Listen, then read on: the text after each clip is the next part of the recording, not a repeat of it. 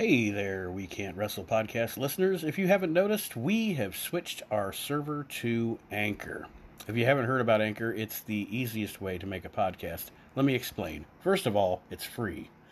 There are creation tools that allow you to record and edit your podcast right from your phone or your computer. Anchor will distribute your podcast for you so it can be heard on Spotify, Apple, and many, many more. You can make money from your podcast with no minimum listenership, and it's everything you need to make a podcast all in one place. So go ahead, download the free Anchor app, or go to anchor.fm to get started. Highly recommended by me and everybody else here at the We Can't Wrestle podcast.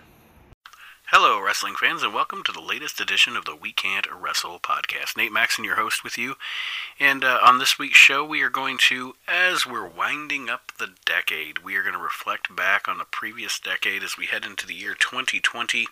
Our top 10 this week is going to be the top 10, our personal favorite top 10 wrestlers of the 2010s of the past decade. Looking forward to this conversation. And, um, as you know, last time around, great interview on the show with David Gold of the Asylum. I want to thank David for being on the show and uh, remind each and every one of you, as I say every week, there are two groups out there, especially if you are collectors of wrestling or just a fan of wrestling. You don't even have to collect to be in these groups. Uh, the Asylum and the Era on Facebook. Check them out. Uh, you will not regret it. Um, David, a part of the Asylum, and of course, uh, former co host on the show and future co host on the show, Archie Mitchell, also um, a of the era. So, any either one of those groups or both of them, join today. You will not regret it. So, that being said, let's uh, let's get this party started. Let's start the latest edition of the We Can't Wrestle podcast and uh, talk about the past decade as we head into 2020. Um, big things coming up for this show in the year 2020. I have some uh, some scheming going on, some things I'm going to be doing, and uh, those announcements coming in the weeks to come. But for now, let's end 2019 with the latest edition of the We Can't Wrestle.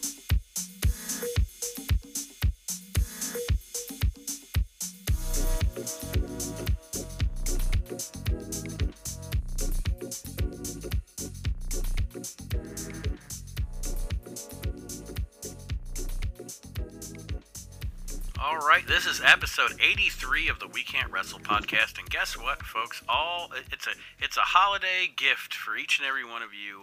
All three Stooges are here this week on the show. Aaron and Kyle both here, gentlemen. How's it going out there in uh, Ohio Wonderland? Sucks. it's Ohio. This is true. we we have the uh, weather's awesome. It is right now. I'm telling you, I'm, I've been telling people it's like, yeah, it's gonna be 61 tomorrow, but come mid-January, Oh, we're gonna get we're gonna get fucked. we are fucked this year. Every time we have that really nice Christmas season, fucking January, February, and March, there's like not a day where it's above three degrees. Yep. You're just walking like a penguin because the, the, the world is a sheet of ice. Protecting my egg. I'm protecting my egg. this week's show, we are wrapping up the decade. We are about to head into 2020.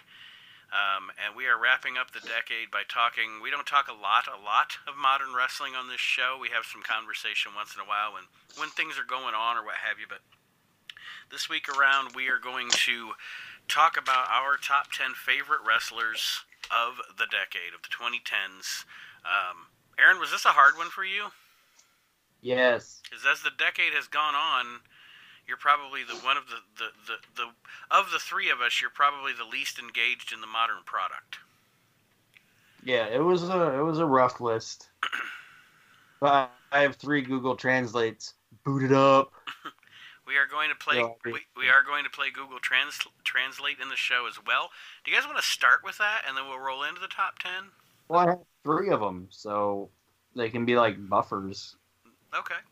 Well, let's start with one. We'll, we'll, we'll let Kyle. He hasn't been on the show in a few weeks, so we'll let Kyle tell Aaron. Eh, Kyle, what song did you have Aaron uh, put into the Google Translate there? Let's do Holla Back. "Holler Back Girl" by Gwen Stefani. So Kyle, just so you know, um, what the Google Translate is, it's it's uh, it's a robotic voice. Hmm Like say somebody would come up to you or you would go to a foreign country and you would be like, Where's the shitter? Okay. Which is which is a good thing to ask. Yeah. Yeah, that's an important question. Where's the Where's the bathroom? shitter? Where where's the shitter? Okay. And say you're in like um Prague and you don't speak their you don't speak their language. And you want to know you're in Prague, you really gotta drop some heat. Isn't that a Beastie Boys album, Dropping Heat in Prague? You can that or Beck album. Sorry. you can say into this thing, "Where's the shitter?" and it will translate it for you. Okay, but it'll translate it for you in this voice, like. So here's your here's your holler back girl in Google Translate. You ready? Yep. But it, uh, it's got to think about it for a minute. Ooh, this my shit. All the girls stamp your feet like this few times I've been around that track, so. It's not just gonna happen like that, cause I ain't no hollaback girl, I ain't no hollaback girl. Few times I've been around that track, so it's not just gonna happen like that, cause I ain't no hollaback girl, I unbite the dust. Few times I've been around that track, so it's not just gonna happen like that cause I ain't no hollaback girl, I ain't no hollaback girl. Few times I've been around that track, so it's not just gonna happen like that cause I ain't no hollaback girl, I ain't no hollaback. Girl, this my shit. This my shit, this my shit, this my shit, this my It's shit, coming up. this my shit, this my shit. This my shit. Let me hear you say, this shit is bananas. B A N A N A S. This shit is bananas. B A N A N A S. Again, this uh, shit is bananas. B A N A N A S. This shit is bananas. B A N A N A S. Few times I've been around that track, so it's not just Alright, you gonna can stop happen it like now. Cause I ain't No, no. no, it's almost done. Hollaback girl, I ain't no hollaback girl. Few times I've been around that track, so it's not just gonna Yeah. happen like that. Cause I ain't no hollaback girl, I ain't no hollaback girl. This my shit.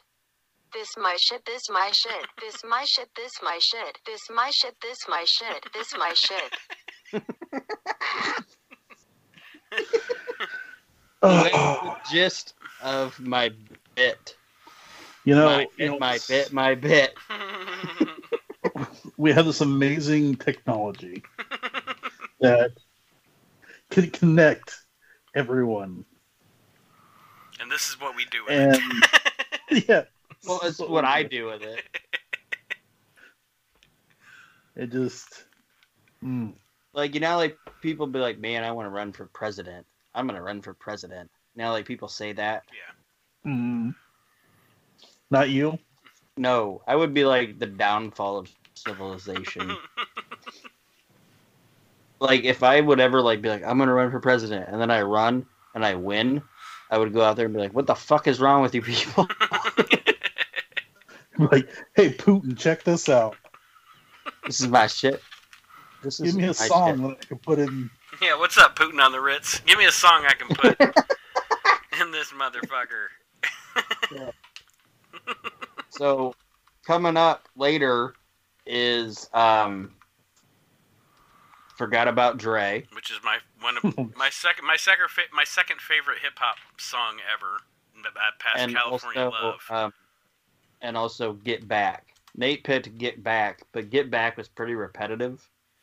Like I played it back to myself while I smoked in an alley, and I was like, "Yeah, this is repetitive."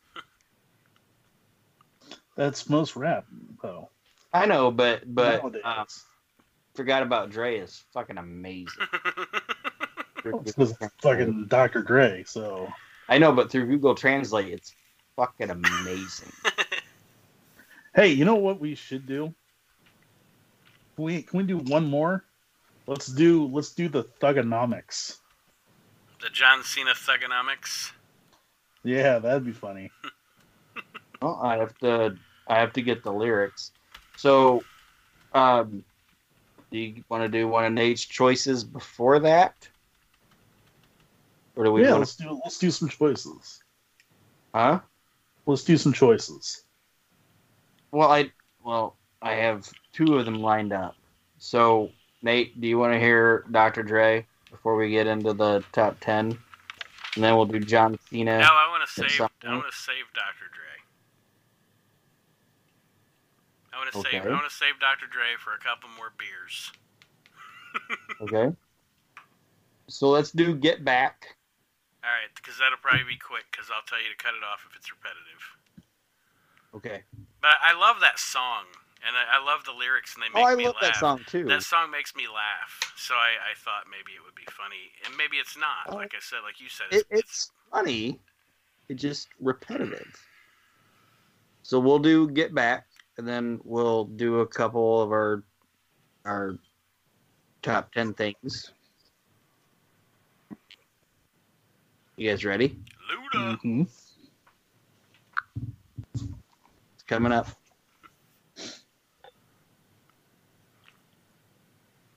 Heads up, heads up. Here's another one, and A, and another one O. Yeek yeek whoop whoop. Why you all admire? Talking a whole bunch of shit that I ain't trying to hear. Get back, motherfucker. You don't know me like that. Get back, motherfucker. You don't know me like that. Yeek yeek whoop whoop. I ain't playing around. Make one false move, I'll take ya down. Get back, motherfucker. You don't know me like that. Get back, motherfucker. You don't know me like that. Who? SSO, come on, come on, don't get swung on. Swung on, it's the knick-knack patty whack. Still riding Cadillac's family off the street. Made my homies put the baggies back, still stacking plaques. Yep, still action packed. Yep, and oh, I keep it. Saw I hit him right dead in the jaw. In the jaw, I came. I came. I saw. I saw. I hit him right dead in the jaw. In the jaw, I came. I came. I saw. I saw. I hit him right dead in the jaw. In the jaw, I came. I came. I saw. I saw. I hit him right dead in the jaw. In the jaw. See, I caught him with a right hook. Caught him with a jab. Caught him with an uppercut kicked him in his ass, sent him on his way, cause I ain't for that talk. No trips to the county. I ain't for that walk. We split like two pins at the end of a lane. We'll knock out your spotlight and put an end to your vein. Vein. Put a DTP pendant at the end of your chain. Then put the booty of a swisher at the end of a flame. Yeek Yeek, yeek yeek, whoop whoop, whoop. Why you all Eek eek whoop whoop. That's so funny. Yeek yeek whoop whoop. All right, so let's start these top tens. All right. top 10 wrestlers of the decade of the 2010s. Um, I have um, I also posted listeners listener fan interaction um, for the show, and I have some comments on who some of our listeners think are their are, are saying that they're their favorite wrestlers of the decade. So I'm gonna bring that post up too, and if we cover them, then I'll mention those people, and if we don't, then I will also mention those people. And I have a couple of honorable mentions that I will mention. I used the word mention way too much just then. Um, after the countdown, just in case one of you two doesn't bring them up, Kyle, I'm going to let you get us started with number 10. Oh, we're gonna go number ten, Yes. and then to one. Okay. Yes, sir. All right. All right. Number ten, in my personal opinion, Cody. Really? Mm-hmm. I think Make your fact that make your case for Cody. Okay. Not only was he a star in WWE, and he did a lot of cool stuff, but he did the whole Stardust thing. And the fact is that he not only left WWE, but went on to basically prove his worth as a pro wrestler. I mean, I'll give you that. I mean, think of all the sorry. Think of all the cool stuff. No, you're fine. Think of all the cool shit that he's done in New Japan. Part of the Bullet Club. Mhm. I mean, he basically, in my opinion, brought extended the Bullet Club out probably another six months, seven months, just by joining it. Right. I, what I was gonna say is what I will give you about Cody, and he's not he's he's not on my list, but what I will give you about Cody is he is the one guy in the and you know you'll know what I you know you'll know you'll both know what I'm saying when I say this. The current WWE machine, the current pro wrestling environment. WWE is, you know, WWE is Walmart.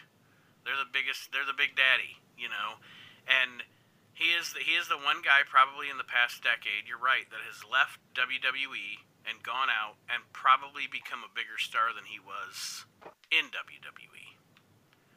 As far as as far as name recognition and being taken seriously as a main eventer, and I will say I will say that um, one of my favorite one of my favorite of his stories in this decade would definitely be I really enjoyed I really enjoyed the shattered faced Cody Rhodes.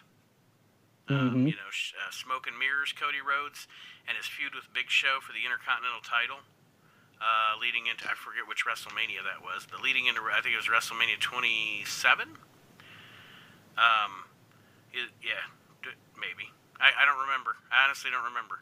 Um, but I, I will I will give you that. Like I said, he has he has been, as his father would say, on a different stratosphere than than anybody else who has left the WWE this decade. I mean, th- think about it is that he is the guy that was strapped with a shitty gimmick. And most guys will just, you know, either be complacent with that, that shitty gimmick. I mean, think about it. He could have continued being Stardust and probably gone back to Cody Rhodes and had a great career as a Stardust champion. was. I don't think Stardust was a shitty gimmick. What I'm saying, though, is that, like, with Cody Rhodes, you know as well as I do, he would have turned into a Kofi Kingston. Or maybe he would have reached the top, you know, for six months. But basically, he's just going to be a shitty Cody Rhodes, and he's going to put over the young talent.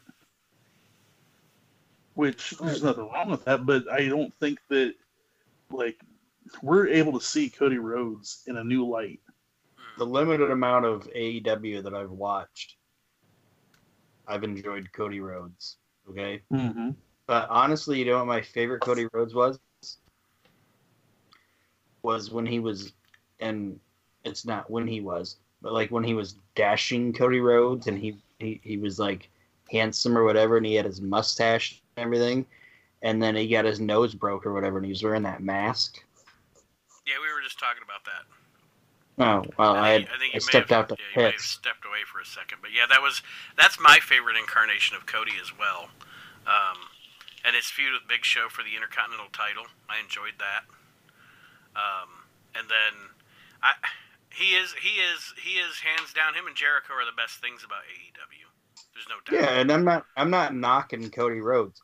I enjoy Cody Rhodes. I think he and Nate, you've said it before that you you think he's like a marginal worker or whatever. Yeah. I don't think he's a marginal worker. I think Cody Rhodes is fantastic in the ring, but I out of this millennium or whatever this decade or whatever we're talking about and like I said, I'm not going to try to say that I'm an expert on this decade. He's a guy that I watch him. I enjoy what he does, but he doesn't make me want to return to watch what he does. Does that make sense? Like if I miss a Cody Rhodes match, I'm not upset about it. But that match he had with his brother, that bloodbath, that was fucking fantastic. That's the best thing that's been on AEW anything so far. Was that, that fucking feud was fantastic. Like the vignettes and everything.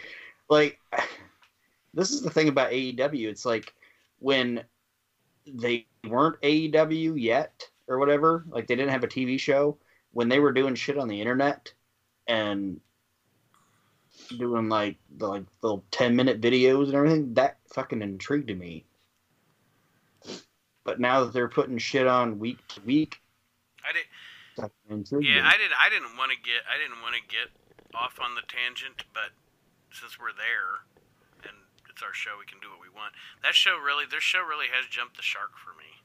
Like, I, I, um, I find myself fast forward. I watch it every week. I check, I check it out, But I find myself fast forwarding through that show, honestly, more than I fast forward through Raw. Because Raw actually hasn't Well- Raw actually hasn't been terrible the past month or so. And like I said, I'm not judging that. I won't judge them until like August next year. They might be off the air Right. by then if the ratings keep doing what they're doing. Well, and here's the thing: is you know, I I wonder, truly wonder that if when Nitro debuted, if we had the options to fast forward, if you know during that 90 to 95, if there would be stuff that we didn't fast forward. I enjoyed Nitro. See, I was in. I wouldn't have. I was enthralled. I was enthralled, but I, I was a young wrestling fan then too. You know, it was a different mindset. Well- so I, I, But, but, I'm gonna say this. I'm gonna say at that. that time, so, go ahead. I'm gonna say this, and I'm gonna say it with no fucking shame whatsoever. You ready?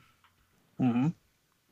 Nitro 1995 is better than AEW 2019. Nitro ni- Nitro 1995 is better than Raw 2019. Yeah. I mean, So I wouldn't fast forward through Nitro 1995 because it was good. Here, yeah, hmm. see, I don't want to get on this tangent either The, because I tech, know it's gonna. the fucking announce team was even better. But the problem is, is that like with like anything like that, it is always nostalgia. It's always one of those things. I mean, I- I go back. I'm I'm, not even sorry, saying I'm not- nostalgia. I'm just I'm saying not it's, it was a better show. But I I think is it one of those things? Is it a better show because of the fact that at that time you had Raw for an hour, you had Nitro for an hour, and you had Saturday Night, and that was that was it. That was all the wrestling you could see. Unless you pay for pay per views. Than fucking pockets and goddamn Now Dark Order and their fucking minions. It's fucking stupid. it might be stupid, and there's but you know what though? There's a lot of shit on fucking Nitro and even Raw back then that was fucking stupid. But we put up with it because it was like, well, But it, Yeah, it, it was I stupid. don't want to. but at least I don't want to see Loch Ness wrestle, but you know, in a I don't want to watch there's- Loch Ness wrestle either, but at least his punch is connected.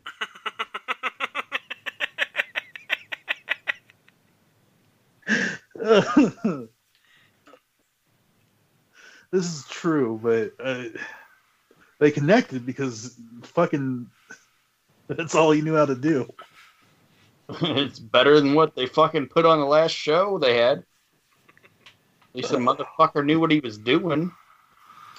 No, and this is true, but I mean, it's still it's you have a bunch of guys who aren't ready for the prime time. Then don't fucking put them on well, show. that's my Don't biggest. put him on That's show. my biggest issue with it too. With with that, I'm just gonna use that Dark Order storyline as an example because it's it's terrible. That whole gimmick's terrible. That whole thing's terrible. Okay, I understand.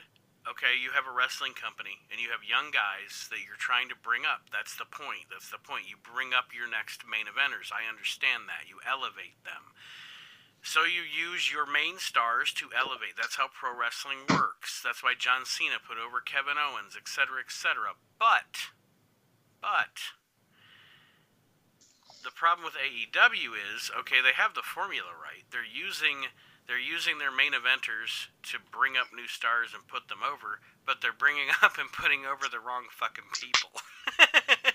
you know what I mean? Like they're they're not they're not using their talents wisely, or they have MJF on their roster, the the best heel outside of WWE in the world, and then he's only on like once every couple three weeks, and his storylines are inconsistent, and it, it's just somebody. The, the problem is, and they're they're having the problem that WCW I think had a lot of the time, where they're booking by committee. There's no central guy that's like yes, no, bam. They're, they're, you know, there's five, six different. They got somebody booking the women, and somebody booking the tag teams, and somebody booking the main event, and somebody booking the. Everybody's booking, and nobody's doing. You know what I mean? Like nobody's the boss, and that's going to be a big fucking problem if they don't get their shit together, because that does not work. You have to. Aaron and Iron Management no matter how much everybody thinks they know what the fuck they're talking about, you have to have a boss. You have to have somebody to filter all that and turn it into a vision. And whether you agree with Vince McMahon or not, that's what's worked for him. I have people that work And- for me. I have they have their ideas. I have a creative team, but ultimately the product that goes to that television screen is the product I want on that television screen. Yeah. And why, if it's the last show that you're gonna have of the year, do you have the the dark odor? The dork odor. The dork order. No, I'm gonna call them the dark odor. beating down your people. Like that should have been the inner circle beating down them. Because the inner circle is good. Mm. You know what I mean? Like, okay, we're gonna have this fucking jackwagon and a fucking mask shadow punching fucking Goldust on the goddamn mat. Why couldn't that have been fucking Jack Swagger choking the fuck out of Dustin Rhodes on the goddamn mat? Well, uh, here, That here's the thing. fucking memorable. That would have been something that you would have been like, "Hey, this shit went down. Let's see what's gonna happen in 2020." It, it it's fucking. I don't want to talk about it. The problem is, is that you know they're making decisions that they think that, and the only way they're going to learn is by trial and error. And maybe you know now they're going to be like, okay, that didn't work. In I mean- 2019, with all the streaming and everything that you can do and everything that you can watch at any moment, there's no trial and no error. You need to fucking think before you put something out there because they fucking ruin their goddamn promotion with that shit. You know what? You have, you have, you have no error. You have no, you have no fucking whatever for error. Like I was trying to think of the the No room for error. Yeah. There's no room for error right now because if I'm watching that and I don't want to watch it, I can fucking hit a button and just stream fucking Amazon Prime and watch something on there. You know what? The way the way that uh, wrestling's climate is right now, and the climate of entertainment is right now. You know what? The only wrestling company that's going to be surviving in the next ten years is, and when we talk in 2030, Impact, I'll say, what? because they won't die. They just won't die. no, no, and I'm not trying to be a smartass here, but they're a perfect example. Apparently, fucking mistakes don't mean shit because they're fucking still alive. I mean, they're on They're they're on uh, local channel 24 or whatever now, but they have they have lasted longer than WCW. it's really Who has what? TNA. TNA. Impact, Impact has actually lasted longer than the the, the company WCW. That's funny. Well, yeah, but Oh God. I'm just I'm just saying, like, do you watch it? No. Someone does though. Yeah, yeah, yeah, yeah. Somebody does, obviously. But they're in Canada, and that's not even a fucking thing. Aaron, who's your number ten? Jesus Christ, I gotta find it. In my phone. While he's finding it, but yeah, No, no, I I, got it. Uh, Shut up. I got it. Um, and like I said, I'm trying to like. I don't know if these guys necessarily like are the last decade wrestlers, but they're guys that have piqued my interest in the last fucking ten years.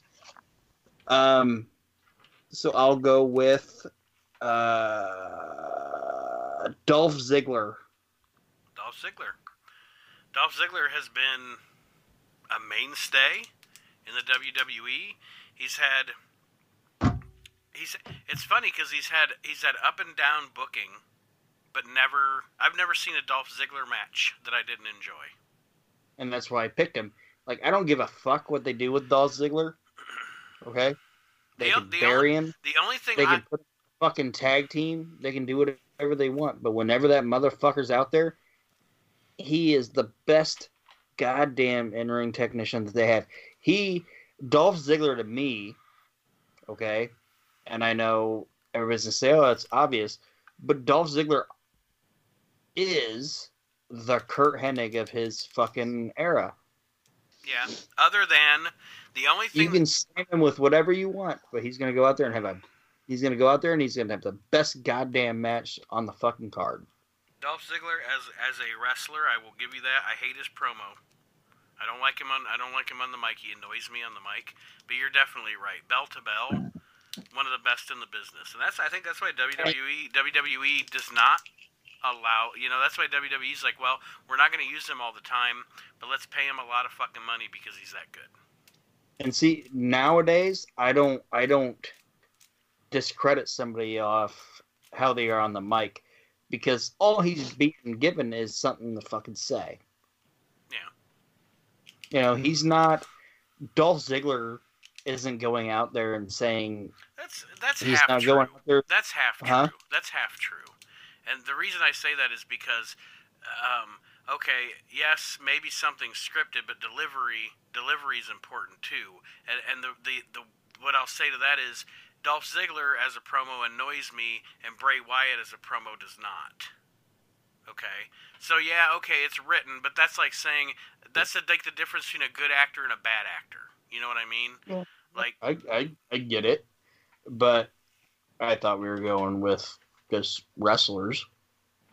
But no, it, uh, whatever. it doesn't matter. It's just, I, I'm I'm just I, I was agreeing with you that he's one of the best in the ring of the decade. I just I, I just wanted to bring Like, up the he's point still that be a better wrestler than Dolph Ziggler. mm, my number one. But what, I I can't tell you now. Spoiler alert. but yeah, no, I totally. Uh, Kyle, what do you think about Mr. Ziggler? here here's the thing about like with Dolph Ziggler, and yes, he's a great in ring technician, but the you guys know as well as I do when it comes to pro wrestling, it's not just about being an in ring technician.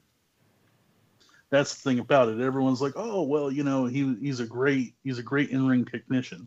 You know what, Shawn Michaels, if he didn't wasn't able to cut good promos and wasn't didn't have the charisma, doesn't matter how good he's in the ring, he's not a, a great pro wrestler that's the thing about it is that you know you look at like MMA and it's like oh he's a great in ring you know in cage technician and that's fine because in that world that's what it's based on. But in pro wrestling it's based on how well you can cut a promo.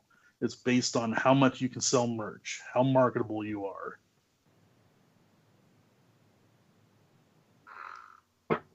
I mean if if if if oh, if in ring if in ring performance was the number one key, then Hulk Hogan would have never been the fucking star that he was. Well, I don't know about that. I'm just saying, if it came down to like Hulk Hogan being, yes, Hulk Hogan's no Bret Hart, but he was able to do more and go further than most people based on just the fucking promos that he's cut and that big boot and that big leg drop. Well, see where you can say what you want to say about Hogan about his in ring work, like his style or whatever. But do you know there there's one thing people lose about Hulk Hogan. And you know what it is? What's that? It his it was his ability to sell. Yeah. Hulk Hogan is one of the best sellers in professional wrestling history. And I know Nate is pissing right now, but he would agree when he comes back. Hopefully, he would. Like, I just think that in a lot of ways, What would I agree with? what would you agree with? Yeah. um, Kyle was talking about how um, say what you said, Kyle. It's cool. the, the basically that if in-ring work was the deciding factor on what makes a pro wrestler, then Hulk Hogan should have never been the star that he was. Right. That's and that's what he said. But I said this that maybe Hulk Hogan wasn't wasn't a technician, but what Hulk Hogan did great was selling. and that's true too. Um, There is not a lot of people that can sell a beating better than fucking Hulk Hogan. probably the only better salesman ever in the ring is Ricky Morton. Yeah. Like fucking Hulk Hogan could sell a beating. Like if Hogan would have went out there and just smacked people around in like five minutes and walked away, I don't think there would have been a Hulkamania. But Hulk Hogan went out there and fucking sold his ass off with guys that were bigger or like fatter or whatever. Like like Hogan sold fantastic with people like Andre the Giant and the Boss Man and fucking Sergeant Slaughter and all these people where he would just get beat down and beat down and beat down and, and, and you felt it. You know what I mean? Mm-hmm. And then he would come back and he'd have his big fucking comeback or whatever and you, you you you bought it. And it was because he sold like he'd hold the ropes and he'd shake his head and and and he'd show it with his face. I I, I Or every once in a while, the- every once in a while in the WWF, he'd give you that trickle of blood. Yeah, like I get not offended, but a little upset when people say, "Oh, Hulk Hogan didn't know how to work." Hulk Hogan's the greatest worker in the fucking business. No, yeah, absolutely, bar none. I'm not saying that. I'm saying when it comes to you're not going to see Hulk Hogan do a fucking a drop tackle, you know. Unless you watch him in Japan. Yeah, and I don't want to watch Hulk Hogan do a fucking goddamn Hurricanrana and fucking 450. I don't want to see that. I want to see him get his ass beat for t- 12 minutes and then Hulk back up and "Uh, I'm gonna get you, brother. Like, I'm getting off on a Hogan tangent. It pisses right. me off sometimes though, because like people will be like, like you'll get like smart, uh, I shouldn't say smart fans, but like people that try to tell you I wasn't a Hulk Hogan fan. It's like bullshit. I'm 36 years old. Okay.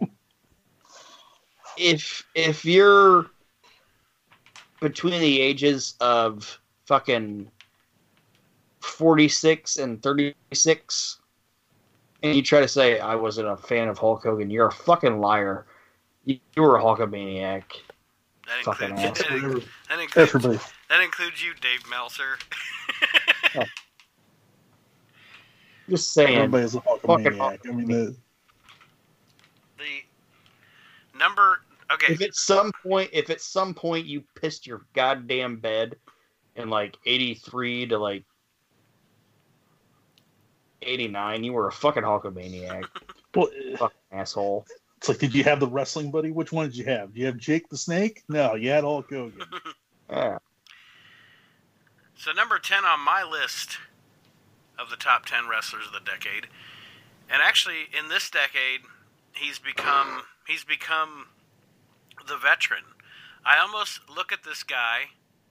People say it's sacrilege, and I'm not. Com- I'm not 100% comparing him to him, but what I'm saying is to the 2010s, especially the late 2010s. This guy and and you have to take wrestling the way it is in perspective too. Careers aren't as as long and spread out now. This guy's the Harley Race of this decade, and I'm trying to say who I think it is? I'm talking about Randy Orton. Yeah, so as I say, buddy. Randy Orton had a great decade, and Randy Orton is has been for maybe not the whole decade, but at least at least since say 2012, 2013, Randy Orton is the veteran player in the business. And there are times where Randy Orton's storylines and Randy what Randy Orton's doing don't necessarily interest me, but he never undelivers in the ring. The only reason I didn't put Randy Orton on my list was because, like last week, we talked about a couple things. Like you did. Oh, I didn't put this guy on my list because I knew you would. You know, Right. Right. that's the only reason I didn't put Randy on my list because I knew you were going to put him on there. And Randy was a guy that you and I saw, like you and I were sitting there and we watched it. Was a guy recent, like recently we saw live.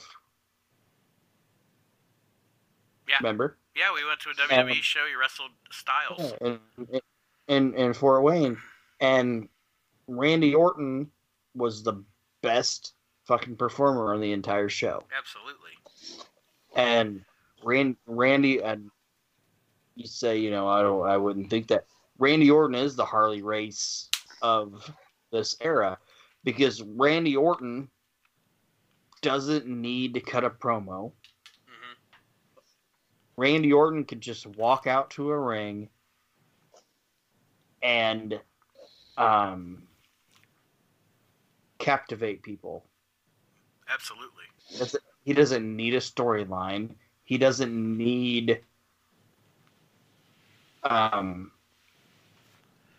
a pro. He, he he doesn't need anything just to walk out there and you go, "This is the baddest motherfucker on the show."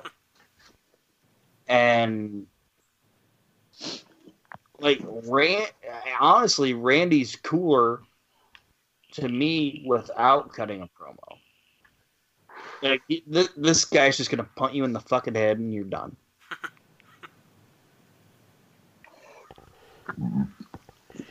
And he, uh, like I said, I mean, he consistently had fantastic matches through the decade.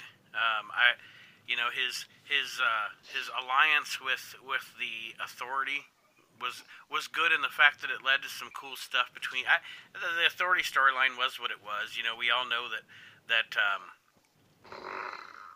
that the the, the authority figure storyline is played out, but that led to some cool shit between Orton and Daniel Bryan.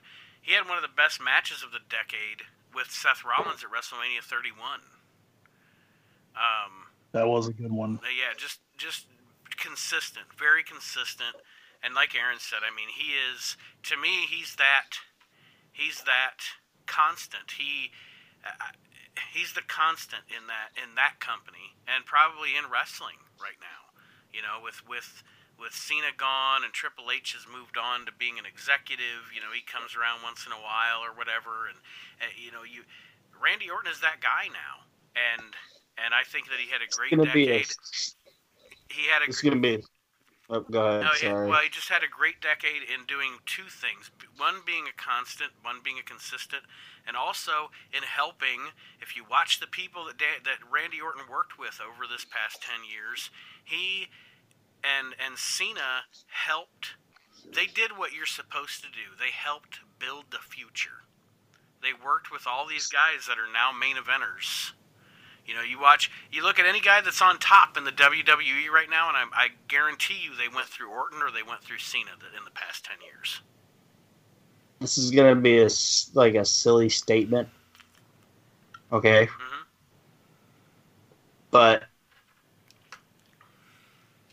like if you would take Saturday Night Live, okay, Right. Saturday Night Live. You know what Randy Orton is?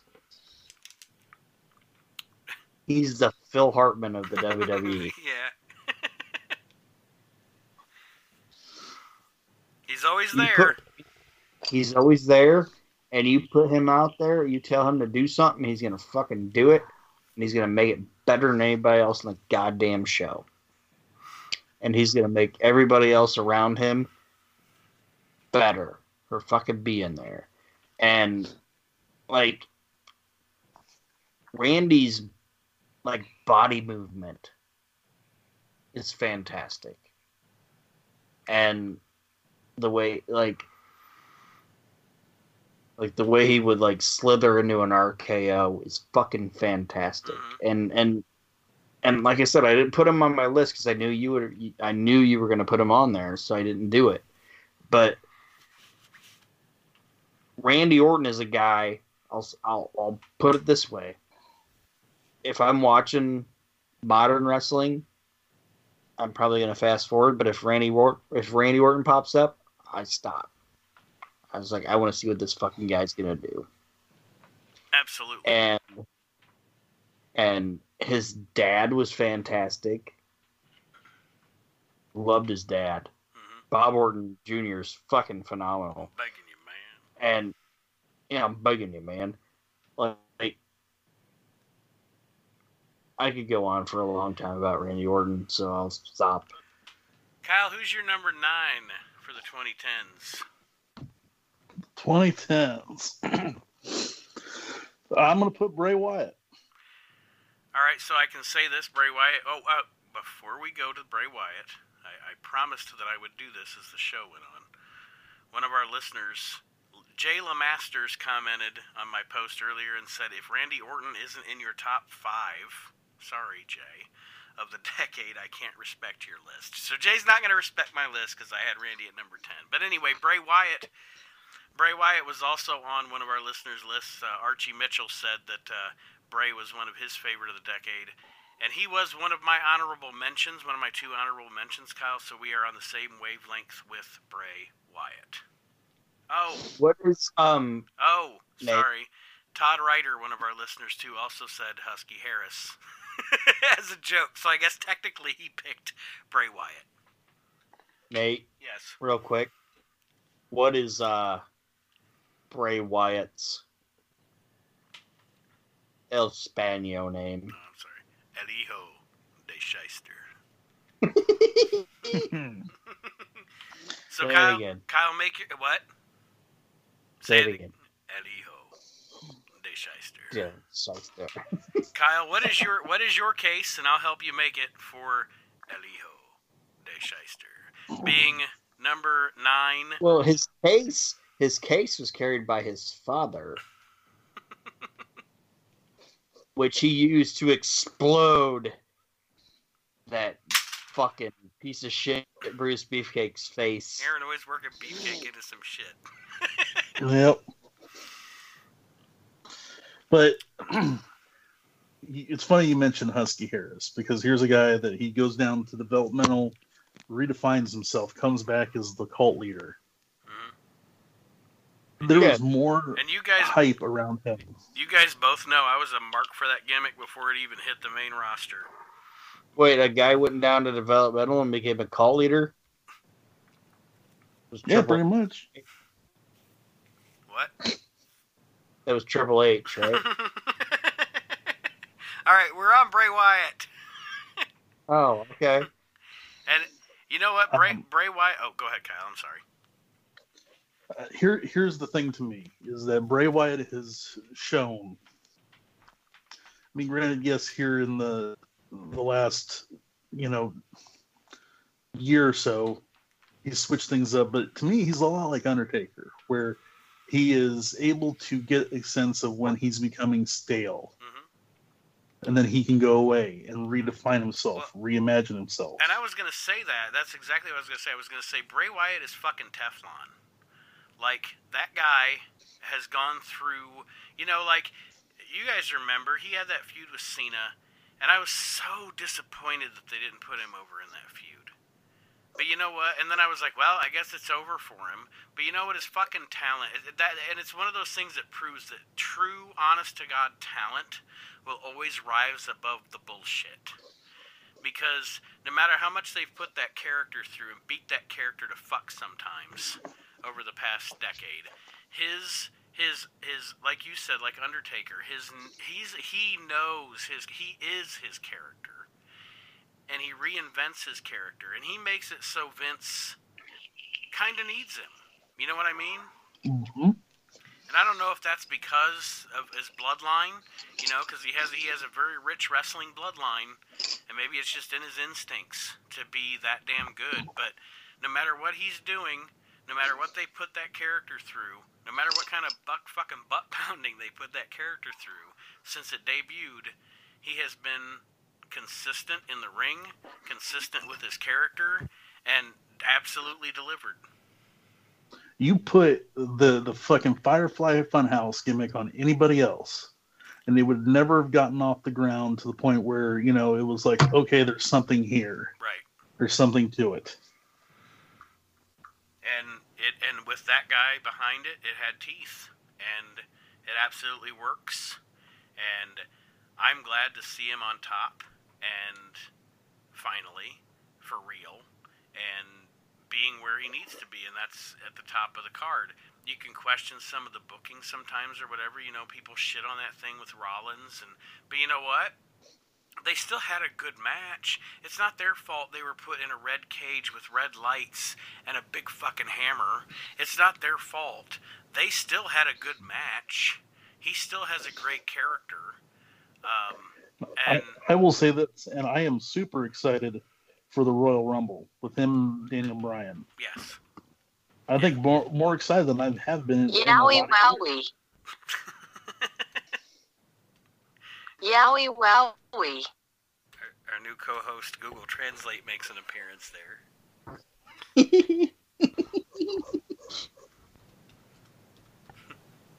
But I am too. I'm excited about that match. I'm excited about that feud. Um, the only thing I'm not excited about is is what I'm what I'm thinking. what I'm thinking is probably going to There's be oh, hey, what I got owie wowie translated into into Chinese.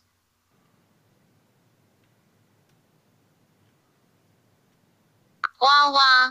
sounds like a baby. it's a little baby. Wah wah. I'm not. I'm, that's what I'm feeling right now about Bray Wyatt and Roman Reigns at WrestleMania because I'm afraid that's where we're going for WrestleMania. But that's a side I'm- note. I'm and again, afraid again, he's he's he's Teflon, so he'll make it through. But definitely, I like I said, he was an honorable mention on my list. Aaron, real quick, what do you think on Bray Wyatt? Kyle's choice of Bray Wyatt as number nine. I enjoy Bray Wyatt, and I enjoyed the fire, the um, goddamn Blues Clues shit he did. That was fun, but I just think that at the end of the day, it's just it, it doesn't. I don't want to talk. I don't want to be a broken record, or I don't want to be like a fucking. I don't want to be like Rihanna and just keep getting beaten that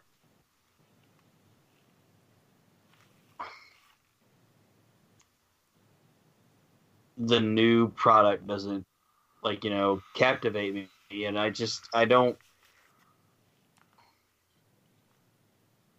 the fiend thing's cool to me but i think it's it's watered down with how they present it And it, you know Ray, what? Bray Wyatt's great in the ring. Okay, like like when right, right now, okay, with the modern era, I watch a pay per view and I dig it. I dig the pay per view. Okay. I'm the same way. The week to week show I could live without, but the pay per view's great. The week to week show makes me feel like a 1983 ring boy. Getting slapped around. But see, isn't that fucked in the ass by Terry Garvin. But then when I watch the show, when I watch the pay per view, I'm like, these are good matches. You know? But when I watch the show, I feel like I'm getting raped and it's fucking terrible. But see, here's the thing about that. This is it's very interesting because, like, it, it's almost like the, the pay per views are targeted towards us because you know on the pay per views you're going to get good, fantastic matches, which is what we want to see.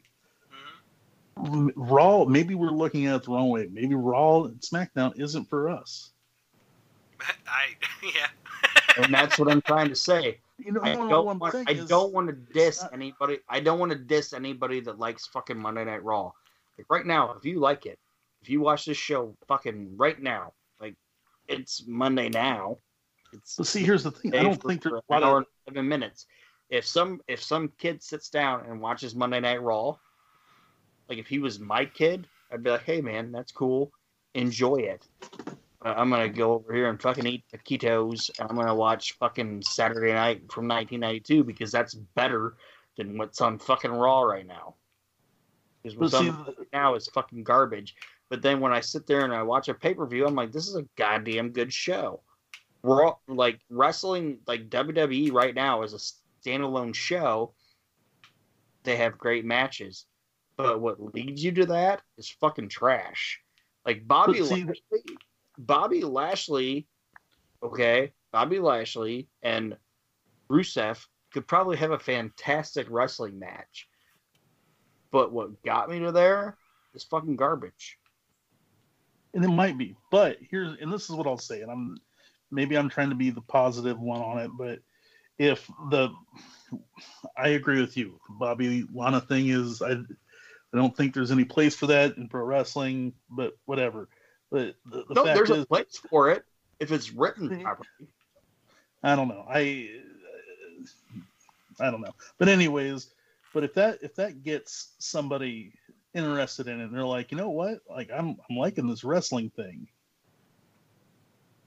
Then i'm all for it. I'm all for wrestling fans you know for new fans. I'm all about people you know discovering stuff because yeah you know they might say hey you know what i like that roman reigns and They- oh man that they thing might they you might know say that. See, see like Nate, Nate, you're there, right? yeah, You there, Nate? I'm here. the um Rusev Bobby Lashley thing, okay, that's an okay angle, right? It's an okay angle. It's an okay thought. It has exposed But- Lana. It has exposed Lana a lot. Yeah, but but the angle itself is um ass backwards booking. Like they did that in like '87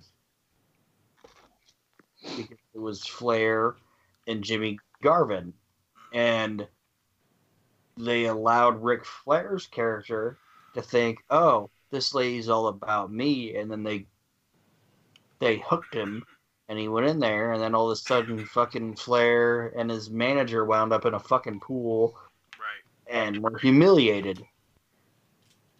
And guess what? Ric Flair lost nothing from it. But they're doing this angle now, and fucking Rusev looks like a fucking idiot. Except this week, they course corrected this week. I didn't watch this week, so this, this past week, he's like, it, it is actually kind of funny. This past week, his new thing is, you know, after a few weeks, I'm glad the bitch is off my back. I'm having the best.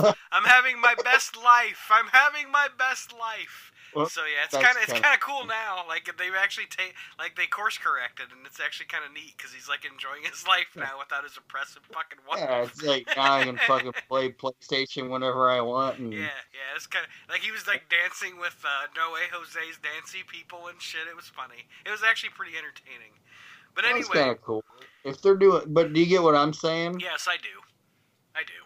You're right. But until this week, it was booked. It was booked fuckery. It was fuckery. Yeah. so who's number nine on your list, Aaron? Because it's taking us much longer to get through this list than I thought it would. All right.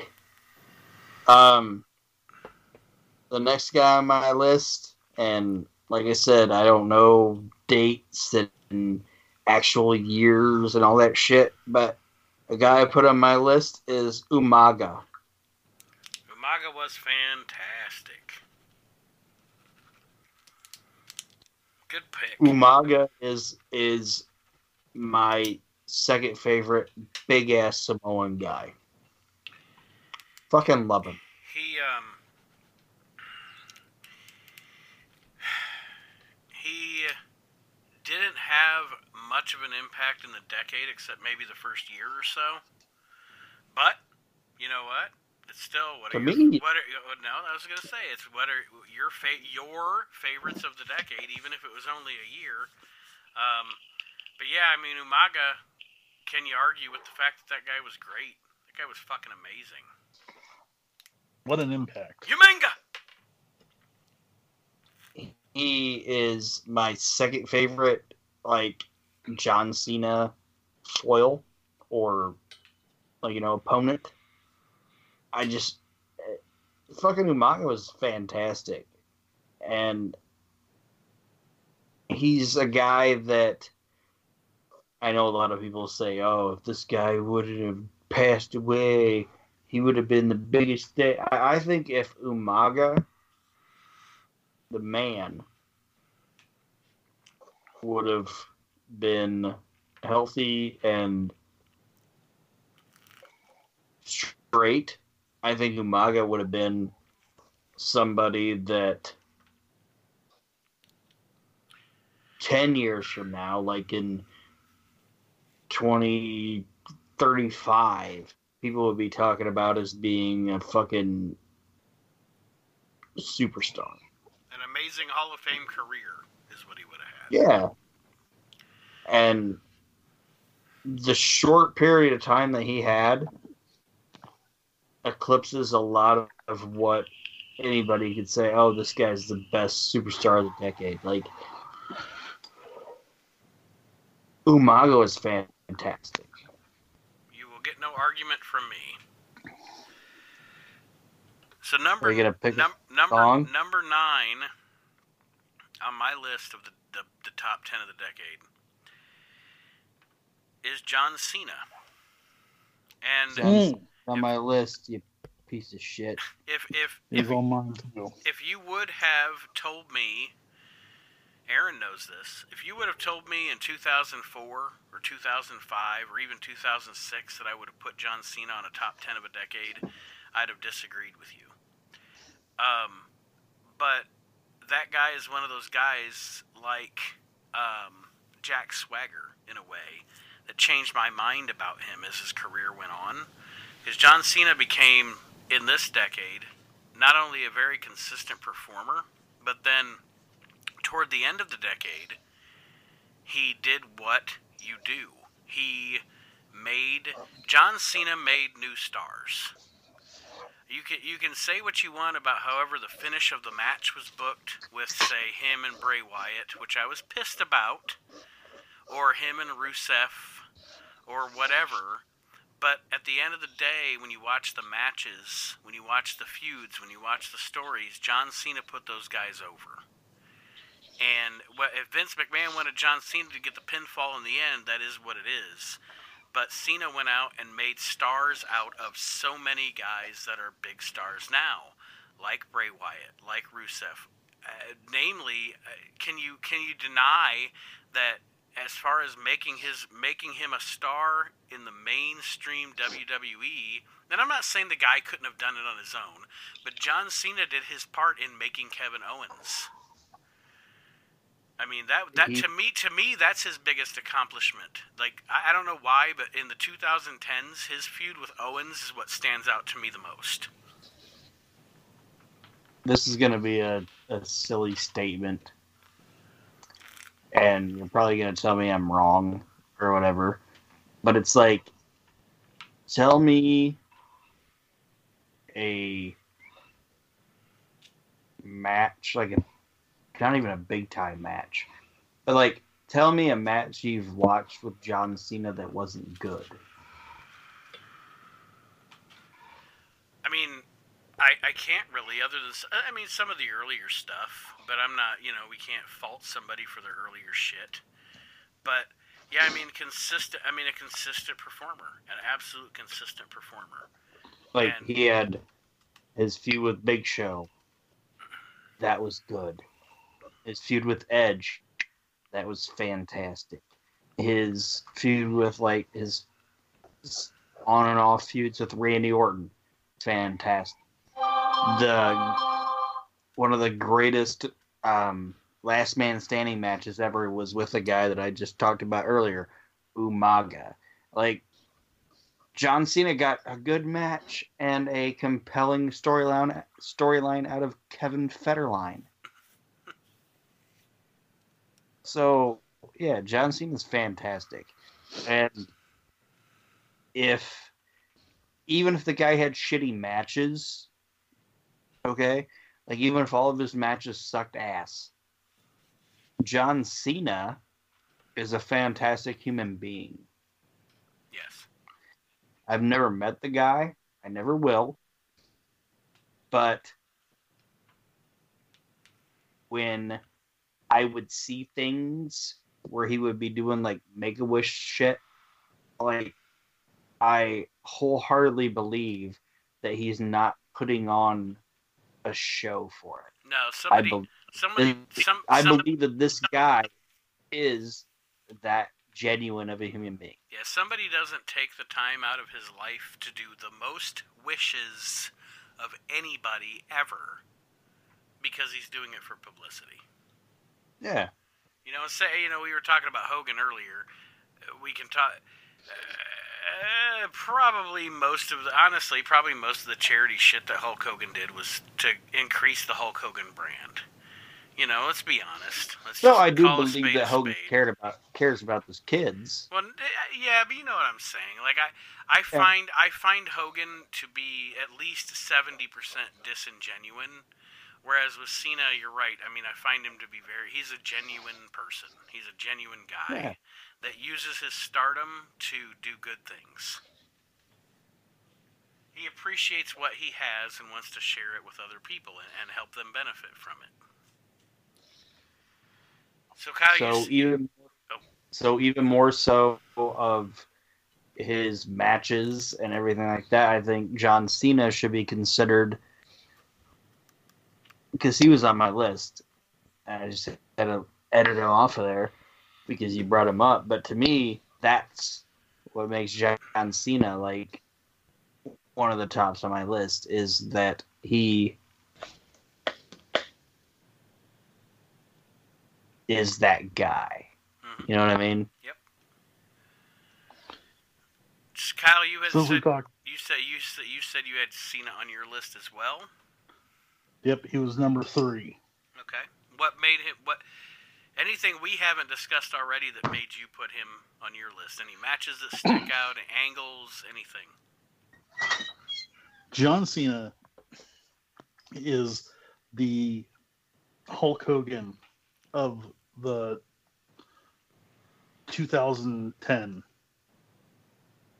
He is the guy, the guy that everyone looks at. I mean, from now, granted, I understand that like 2007 was kind of like his ascent to greatness, but mm-hmm. But we're not talking about that decade. no, right. Aaron, Aaron, Aaron keeps going back to that decade, but we're not talking about that decade.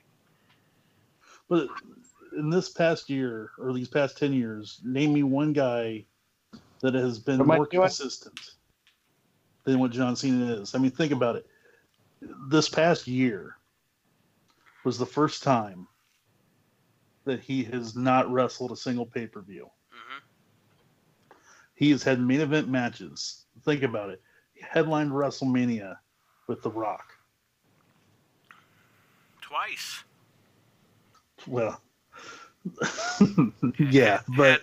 had Uh, had what had I one of the had one of the best programs of the decade with CM Punk. Yep.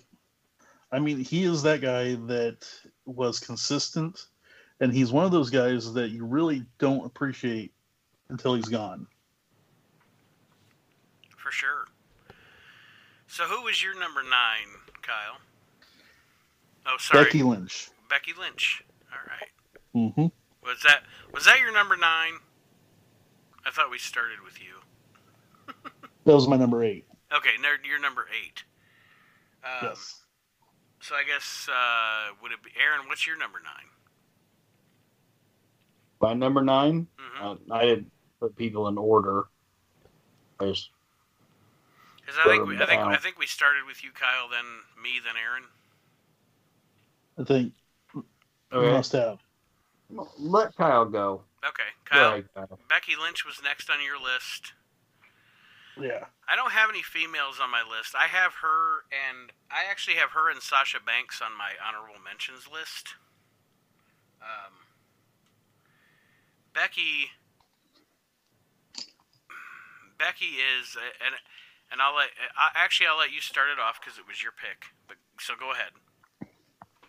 Becky and then one other person later on in my list, to me, were the two people that have brought legitimacy to women's wrestling in WWE. Mhm. They are the the two figureheads. There is it's either you are Becky Lynch or you're for the other one. I mean, it's just they are they are this generation's lack of a better word, but Flair and Steamboat. They are this generation's Hogan and Savage. Becky is definitely, I would say, what I, what I would compare her to the most. Her ascent, the way that her career has played out, in that from the beginning she wasn't she was never the chosen one. Nope. It, it, I compare her, and not not a comparison as in she is at the level of this person, not in the compare. Don't get me twisted, but in this generation, for women's wrestling, she is Steve Austin. In that, that it was completely organic. It was nothing that they. She wasn't the one they wanted. She wasn't the one they wanted. They wanted. They wanted to go with Charlotte. Becky was not the one they wanted, and Becky was the one that fans chose because she is she is authentic, she is genuine, she has a great skill in the ring, she has a great skill on the mic, she connects with the audience, and she is she's the people's choice. If you had told me in 2010 that hey, this next decade you're going to see a revolution in women's wrestling, I'm sure all of us would have been like, okay. Yeah, you've said that before. but uh, you know, you, the fact is that they're going to main event WrestleManias. They're going to main event pay per views. They're going to be the matches that you want to see. The fact is, it's because of them that I enjoyed the women's Royal Rumble more than the men's last year. My favorite female of the like women's revolution. I like Becky Lynch. Don't get me wrong. It, it's not Becky Lynch. It's I, I think Alexa Bliss is fucking amazing. It's Alexa Bliss, and what I've seen, like they're trying to like make her a face. The last time I saw it, it's like I don't think Alexa Bliss should be a face. Like Alexa Bliss could be the. Are you guys laughing at me? No. Okay. I think, like, and you're gonna say this because his daughter's wrestling, but Alexa Bliss could be the Ric Flair of the female division. Or the, the I actually compare her more to heel Shawn Michaels. Well, yeah. Well, heel Shawn Michaels is Ric Flair. Right, right. But well, yeah, I don't know. Like He- I'm he- the heel- best in heel- the ring. Heel Shawn I'm prettier than all y'all. And like Flair was all the women want to sleep with me, and Alexa Bliss could be all the men want to get with me. You know what I mean? Mhm. Like, I might not be the biggest because she's not. I may not be like like you know like people say oh well Flair was a one like people try to say like Flair was a one dimensional wrestler or he was this or he was that, but Flair was not the best at one thing, but he was the best at everything. You know what I mean? Yeah. And to me, that's what Alexa Bliss is. So if we're gonna pick a female performer of of the last ten years or whatever, it, to me, it's Alexa Bliss. Plus, she has a nice ass. So who was next on your list, Aaron? The next person on my list, let me whip it out, is uh, Seth Rollins, And he was on my list as well. which he should be. Seth Rollins. Seth Rollins is um, well. Go ahead, make your case first, because I think Kyle was he on your list? No, he was on my honorable mentions though. Okay. Seth Rollins is just fantastic. Like when when I first saw the guy, I was not. The reason I put Seth Rollins on my list was because the first time I saw him and the first time he came around, I did not like him. Okay, It's like me But- with like me with Cena and Swagger because I liked I liked Seth Rollins as Tyler Black. I was a big mark for him in ROH. So like I did the the thing I did I I would not ever say that I was not a fan of Seth Rollins in the ring. But what Seth Rollins did for me was he won me over. It was like the first time I heard him talk, I was like, I don't want to hear you talk. I don't. I, shut the fuck up. Just wrestle. I don't want to hear you talk. But he drew me in as a fan, and when Seth Rollins is on TV now, I want to see it. mhm. And I believe this guy is a champion, and I believe him as being like I'm lost for little words What- on what- shit what- with the the- wrestlers. let me tell But me- he's he, he's a new wrestler. He's a wrestler of the new millennium that I want to watch. let me tell you something that will make you i can kind of i can kind of um, i think i can take what you're trying to say and put it into into words okay seth rollins is probably let's say as far as size wise he's probably there with shawn and bret right? Yeah, okay. Seth rollins is that guy that is the size of a shawn or a bret. And if he is in the ring with Brock Lesnar, I still believe Seth can do it. Yeah, because he's Like, that fucking good. yeah. I can believe that Bret Hart could wrestle Kevin Nash, Right. But I and and it's not knocking the guy, but if I would watch Kevin Nash or like you could take Bret Hart and put him in the ring with Diesel, and I believe it. Okay, but if you took Diesel and put him in the ring with the one two three kid, eh, I'm not gonna believe it. Right. Absolutely. You know, and it's not even and like I said, like Seth Rollins when he first came in, I didn't and and he became like the guy or whatever in the company.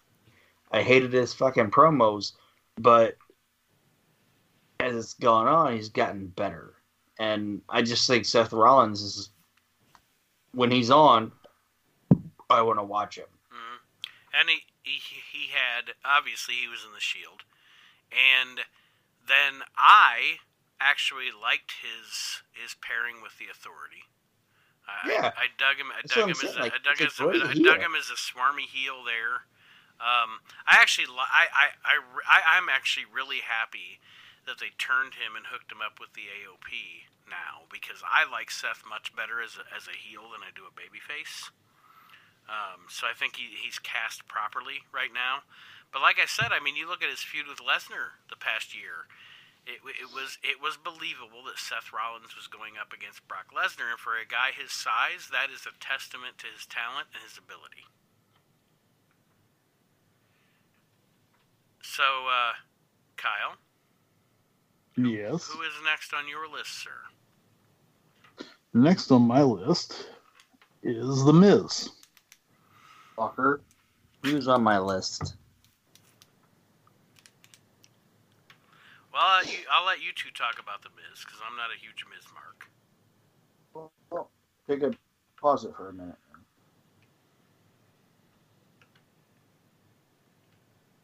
What? How the fuck can you not like Slinky Dog? That was James. He's one of those guys that, to me, he's consistent. Miz is fantastic. now, I think It's- he's just now finding his stride. If somebody Um, tells you they don't like the Miz, they don't know what the fuck they're talking about. He's I don't want to say the complete package, but he's good in the ring. Um, he's fantastic on the mic. He engages the audience. He he I, I just think the Miz was is fantastic. And Nate you there, Nate? Yes. When the Miz showed up, no lie, who was a Miz fan? It wasn't me. I know who was. It was you. It was me, and who said, "Hey, this guy's gonna be fantastic, and he's great."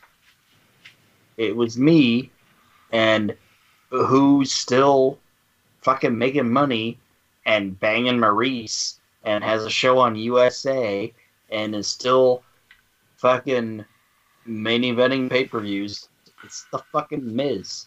Mike Mizanin is money and is making money and is a superstar. I will argue with none of that. But I will defend my position in 2006 in that I was not particularly high on some guy with a rooster haircut going, hoorah! Hoorah! Hoorah! So yeah, I mean, he had to grow on me like a cancer. And I mean, he's not terrible. And but I, that's why I wanted you guys to talk about him because he's definitely not on my list. I don't hate the Miz anymore, like I did back then. He has become to me passable. he's passable. I, I I'm kind of indifferent on him. Like there are times he really entertains me, and there's times where he doesn't. I do not like him as a babyface. I will say that. Oh, I don't like him as a babyface either. And Nate, this is going to be a very strong statement when I say this. Okay? hmm And you know me better than anybody, so you're going to realize that this is a strong statement when I and when I say it, you're know you're you're going to know that I believe it.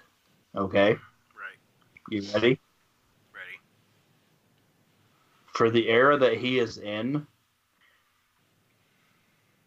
comparable to a previous era, do you know what the Miz could be if he was used properly? Do you know what he could be for the era that he's in now? The Miz, right now, could be the Roddy Piper of his era. I can see that. Like, he could be the guy that you don't see wrestle every single fucking week or every single month, but he could be the guy that talks about what the fuck is going on around him and sell it. You know? Like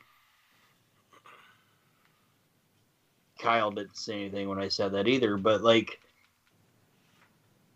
I'll use this as an example. Roddy Piper, like it doesn't get talked about enough.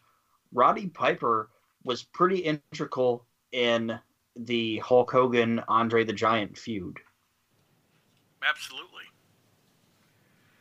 Because you have you have you have Piper who is a guy that has been Hogan's fiercest rival rival going you're bleeding. You're bleeding, and, and or you got this uh, you got this guy, and you're like Miz could be that guy, you know. So honestly, I I think I'm smarter than what I thought I was because you agreed with me. Like Miz could be like the Miz TV or whatever could be the Piper's Pit of now if they used him properly.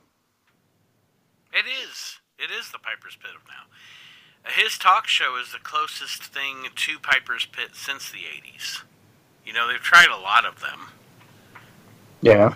But no, I mean Miz TV in in what for what modern wrestling is is the modern wrestling equivalent equivalent of Piper's Pit because sometimes he's just contributing to someone else's storylines and other times it actually contributes to his storylines. And he Yeah. does a good job with it. Like I said from the beginning of this when you brought him up, I wanted you guys to discuss him because you both had him, you know, you both had him there on your lists. I, I, I'm not hating on him in this decade. He's not. He's not in my top ten by any means, by any stretch. But I, I, I no longer hate on the Miz. Like that, he's not a guy that I'm. I'm just kind of indifferent to him. Like sometimes I dig him, and sometimes I don't. Mostly I dig him when he's a heel. So the next guy, unless you guys have anything else on the Miz. Nope. Go ahead. Uh, the next guy on my list, and, and some people may say I'm putting him putting him on there too early, but I don't think I am because he did have a presence in wrestling, maybe not WWE, maybe not the major leagues, but I was a mark for him before that. Um, and he has become quite possibly one of the top five performers in all of WWE over the past couple of years. I say a top 10 in the modern era, in the modern decade of the 2010s, would be Adam Cole. Mm. Eh? Adam Cole is great. Adam Cole is great. Adam Cole, by the end of his career, we are going to be talking about him in the air that we talk about Michaels, Flair, um, Rock, Cena, Hogan, Stone Cold. Adam Cole is the future of wrestling right now. That dude has never. I've never seen a bad Adam Cole match. I've never seen a bad Adam Cole promo. You know, the only thing anybody could ever say, and it would just be Vince, about Adam Cole is size. Adam Cole is fucking amazing. And I think in 10 years, when we're st- we will still be doing this show in 10 years, God damn it. I think that he's going to be the number one wrestler for the 2020 decade. I agree. Aaron, do you do you agree? I haven't seen enough, enough of his stuff to disagree, but I mean, what I've watched, I enjoy. Yeah, he's he's amazing. Like, I I would I, I know you don't again you don't watch a lot you don't watch as much of the modern product. If anything, if anything, if you want to watch some modern product stuff, I would suggest just go it, it- just NXT. It doesn't even, you don't even have to go back to Ring of Honor because he was fucking amazing there too. But just if you just go back to from the moment he came into NXT to now and watch any of his matches, any of his promos, anything, you will you will you will come back to me and say, as an old school wrestling fan, you are absolutely right. This guy has it. And Kyle, you sound like you agree with me. Mm hmm Um, He is on my honorable mentions, but um, he didn't quite make the list just because I think that he is one of those guys that the future is going to be on him. Right. Right. And and again, I mean, I I struggled with putting him on this list, but then I was like, no, I'm just going to put him on it cuz to be honest, he, he when I made my original list, Adam Cole actually replaced Jay Lethal. Um Mm. Just because I, I, I weighed Adam Cole in the fact that he actually went to WWE and has succeeded within the biggest wrestling company in the world. You know, granted it's on their third brand, but he suc- and Jay Lethal didn't because I'm really a big mark for Jay Lethal, and I thought he was one of the best of the 2010s too. But I replaced I replaced Adam Cole, I replaced Jay with Adam Cole because I just think Adam Cole number one had a bigger impact because he, he let himself come to the big leagues. And two, I think that, that more than Jay Lethal, Adam Cole is the is literally. I think Adam Cole and Drew McIntyre are the future of wrestling, to me. When I watch the modern product, they're the future. So, um, so I guess I'll go to uh, Aaron. Who's next on your list? Oh, we're doing the next wrestler. Yes, sir. Okay, I thought maybe we were doing a song. Not yet. Okay, let me get that back up here. Damn it.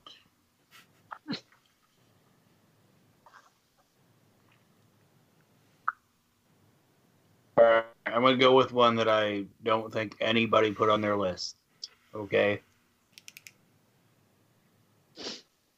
Okay. and it's because I put this guy on my list because he was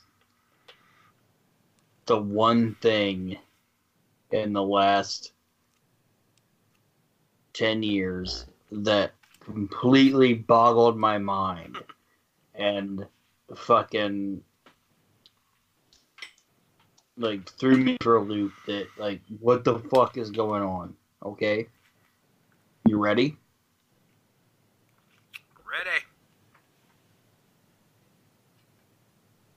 broken Matt Hardy.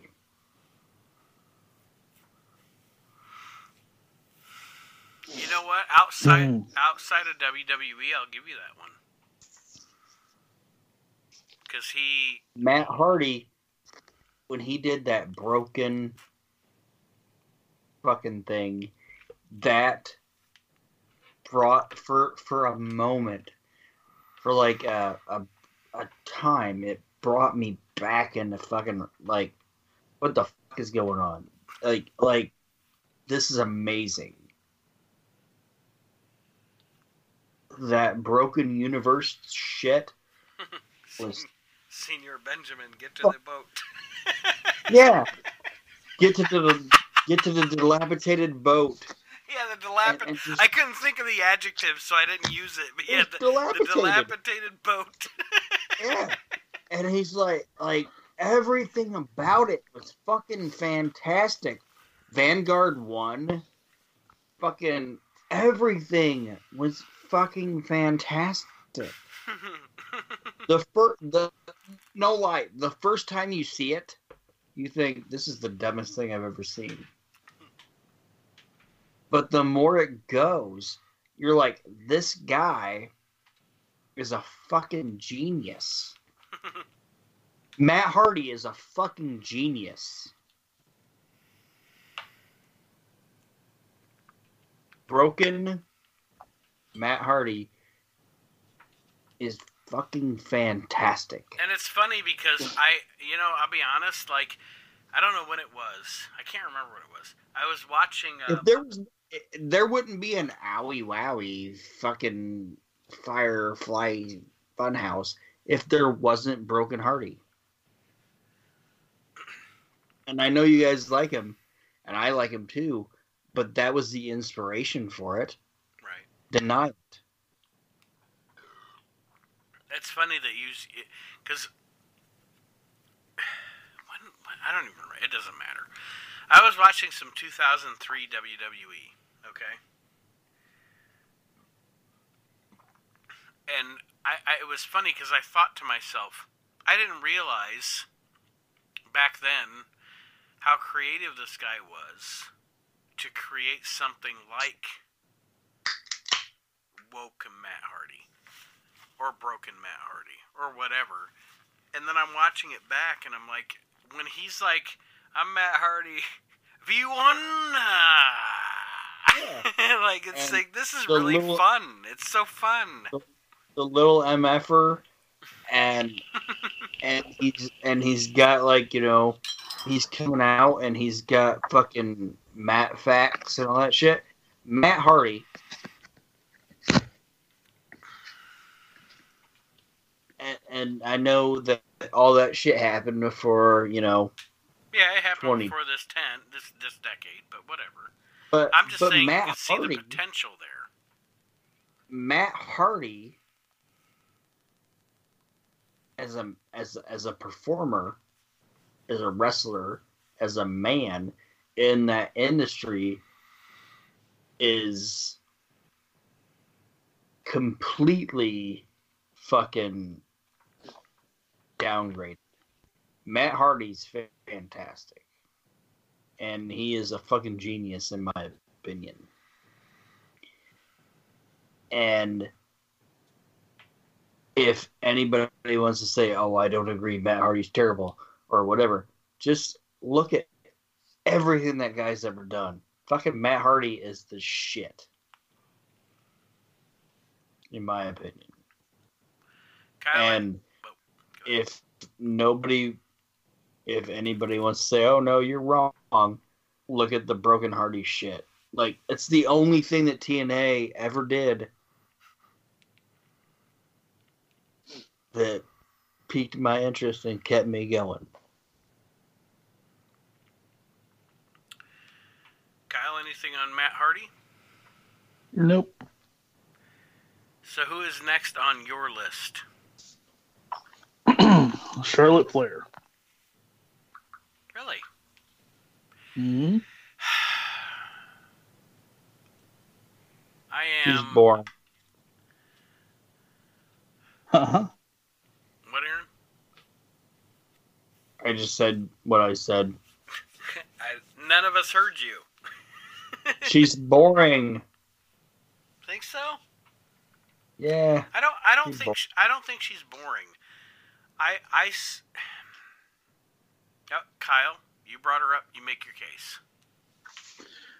case. I think that she is.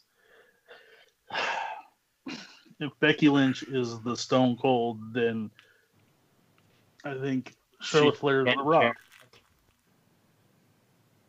I think you're going to see those two continue to have rivalries throughout the next 10 years. They are, she is, not only does she have the name Flair, but she, to me, is almost as good as what her dad was. I think she's able to bring anger and heat she has that mentality of I'm better than you. She. She's one that definitely. Um, just like I was saying about the Miz. I like her as a heel. I I don't. I don't like her as a face. Like right now, they're trying to play her as a face. I just don't. I can't get into her as a face. But I will say she is a great. She's a great heel. She's a great female heel. Um, but uh, she, I think sometimes she's again face heel, face heel, face.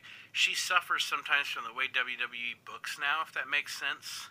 You know, and their frenetic booking where they turn people like they're the Big Show or Lex Luger and just keep turning them face heel, face heel. You know, like there's people that this year started as a face, then they spent the mid part of the year as a heel, and now they're a face again. It, it, it, sometimes, sometimes WWE's booking hurts people, if that makes sense. Right. Wow. Okay. Sorry, I hit the wrong button. I want to mention as we're uh, uh, two listeners commented on Facebook that um, I did not mention when we talked about the wrestlers, but um, Nick Francis, one of our listeners, said that uh, his favorite wrestler of the decade was Seth Rollins, and um, Archie Mitchell also had on his list The Miz. So he was in, agree- in agreement with you guys on that one. So I get the next one. And the next pick for me, the next pick for me is Shinsuke Nakamura. Nakamura was on my list too. God damn, man. Kyle, was he on yours? He was almost on my list. He got beat out by somebody else. Okay. Um, Nakamura had a great decade. Number one being one of the biggest stars in Japan, obviously. In New Japan, you have to consider New Japan because outside of WWE, no matter what anybody wants to say about AEW or any other promotion, outside of WWE, New Japan worldwide is the most is the most prestigious and most successful wrestling organization in the world. He had great matches there, and then he came to the WWE. He had great matches in the WWE. Whether the finish, the booking, etc., etc., are great, during his time in WWE, he's had nothing but consistently good matches. Um, his matches with Sami Zayn are the stuff of legend to me. That's fucking amazing. Those two are great together. AJ Styles, his feud with AJ. Um, his reign as Intercontinental Champion. Um, I, Nakamura's just had a fantastic decade, and he's one of the he's one of the best in the world. WWE doesn't always use him the best, but he is one of the best performers in professional wrestling, hands down. Yeah. We had to watch him. I don't know. It seems like everybody's in agreement there, so I don't think we're gonna have a lot of debate. So No. he was me, uh, fantastic. Or not he not was fantastic. Sensei Sensei Nakamura is great. And I've never watched anything that he's done that I didn't enjoy. And like you said, I was like, I didn't go to like the Egg Dome or whatever and watch him wrestle over there, but everything I've seen from him in the modern era, he's fantastic, and his entrance was great. I enjoy me some Nakamura. So before we take a break, because we got to take a break for our listeners, let's do. We're gonna play some let's- Google let's Translate a- rap. Let's do a Fuck Google. yeah, tra- let's do a Google Translate. Are we gonna do? Are we gonna do? Uh, Forgot about Dre now. Is that what we're doing? Yeah. yeah, I'm gonna be happy about this. Whoa! Ah, Fuck was that? You motherfuckers act like you forgot about Dre. I think that's what I have going on right now. You guys ready? Ready? Kyle Army, are you ready? yep. Y'all know me, still the same OG, but I've been low-key hated on by most these niggas with no cheese. no deals and no G's, no wheels and no keys, no boats, no snowmobiles. And no skis mad at me cause I can finally afford to provide my family with groceries got a crib with a studio and it's all full of tracks to add to the wall full of plaques. Hanging up in the office, in back of my house like trophies. Did y'all think I'ma let my dough freeze? Oh, please, you better bow down on both knees. Who you think taught you to smoke trees? Who you think brought you the oldies, Eazy-E's, ice cubes? And DOC's the Snoop D-O double G's in the group that said motherfuck the police gave you a tape. Full of dope beats to bump when you stroll through in your hood and when your album sales wasn't. Doing too good who's the doctor they told you to go see y'all better listen up closely. All you niggas that said that I turned pop or the firm flopped. Y'all are the reason that Dre ain't been getting no sleep so fuck y'all, all of y'all. If y'all don't like me, blow me y'all are gonna keep fucking around with me and turn me back to the old me nowadays. Everybody wanna talk like they got something to say but nothing comes out when they move their lips. Just a bunch of gibberish and motherfuckers act like they forgot about Drain now.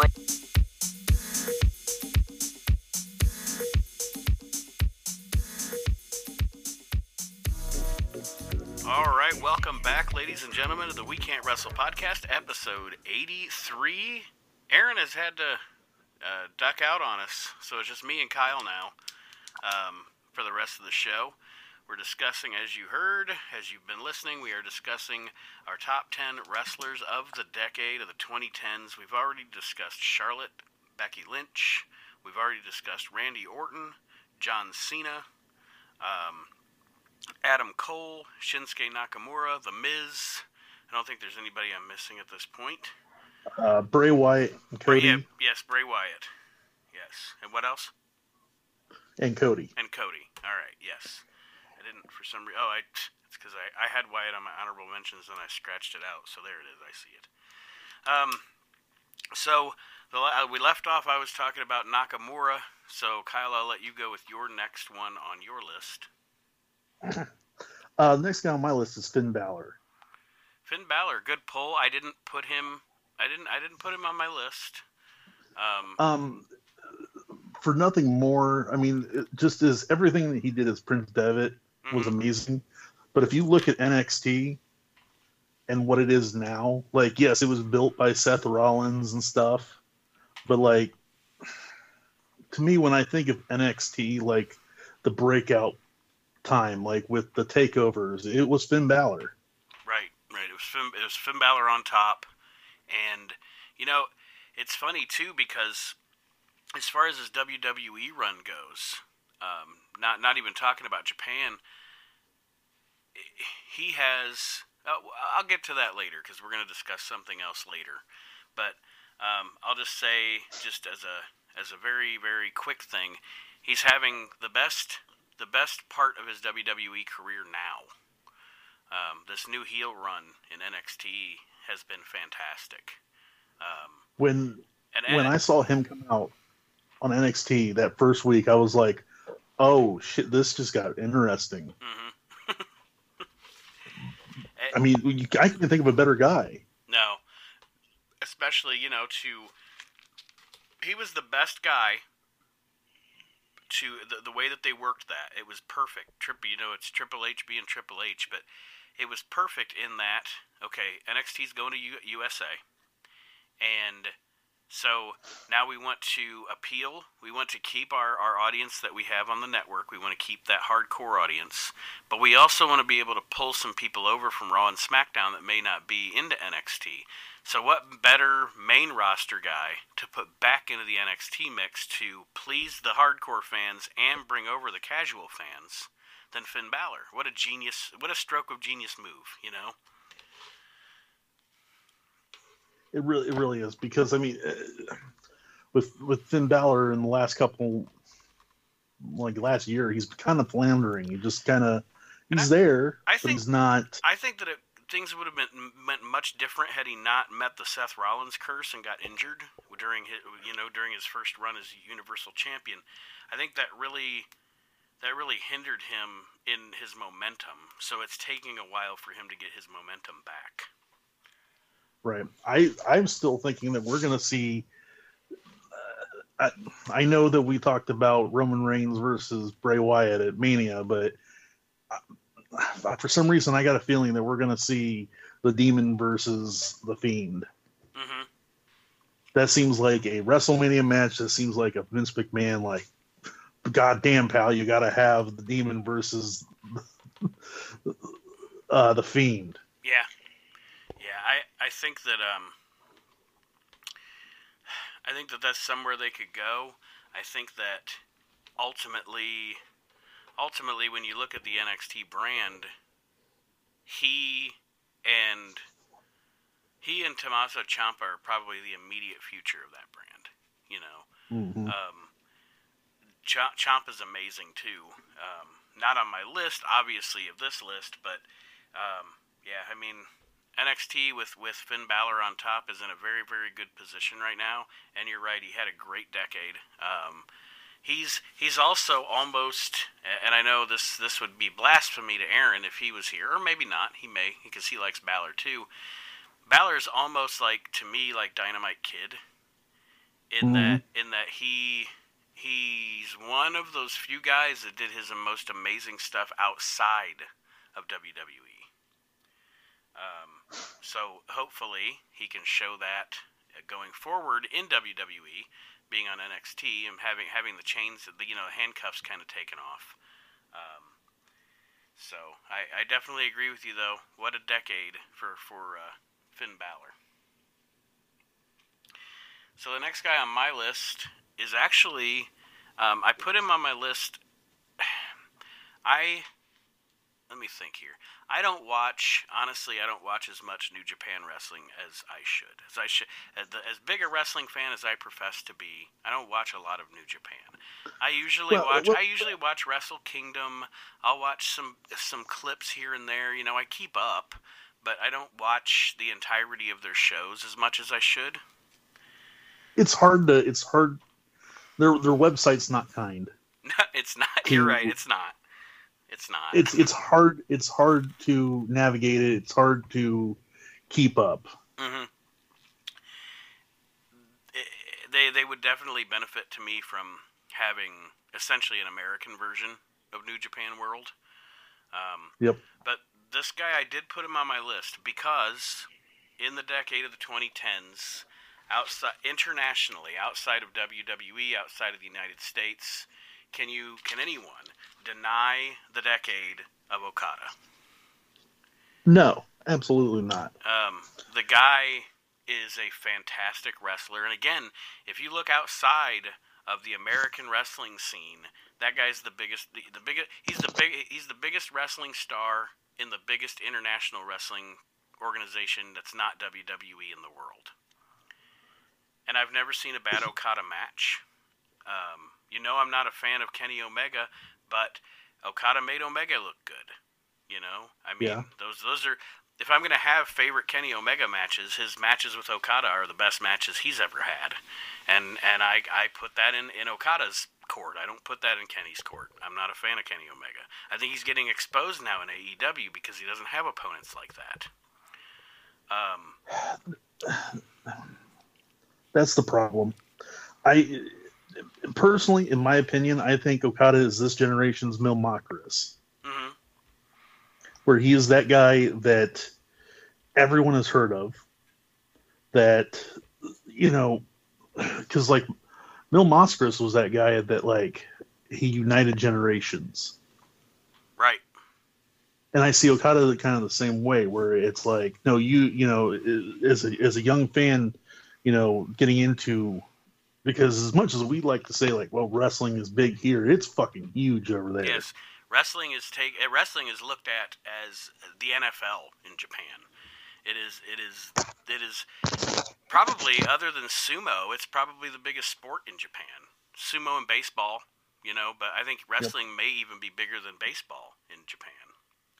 I mean, it's if you want to see something cool, look up like people at bars watching hmm New Japan, like watching Wrestle Kingdom. It's huge. It's like the Super Bowl here. And I, I think Okada is one of those guys that he has that name and he's going to continue on into the next decade where it's like he is the guy that superstars may come and go and you might have you know guys take over be the you know the top guy for a little bit but he's going to be that constant Mm-hmm. And I don't think, I mean, I don't know. I mean, I don't know for sure because I, what do I say?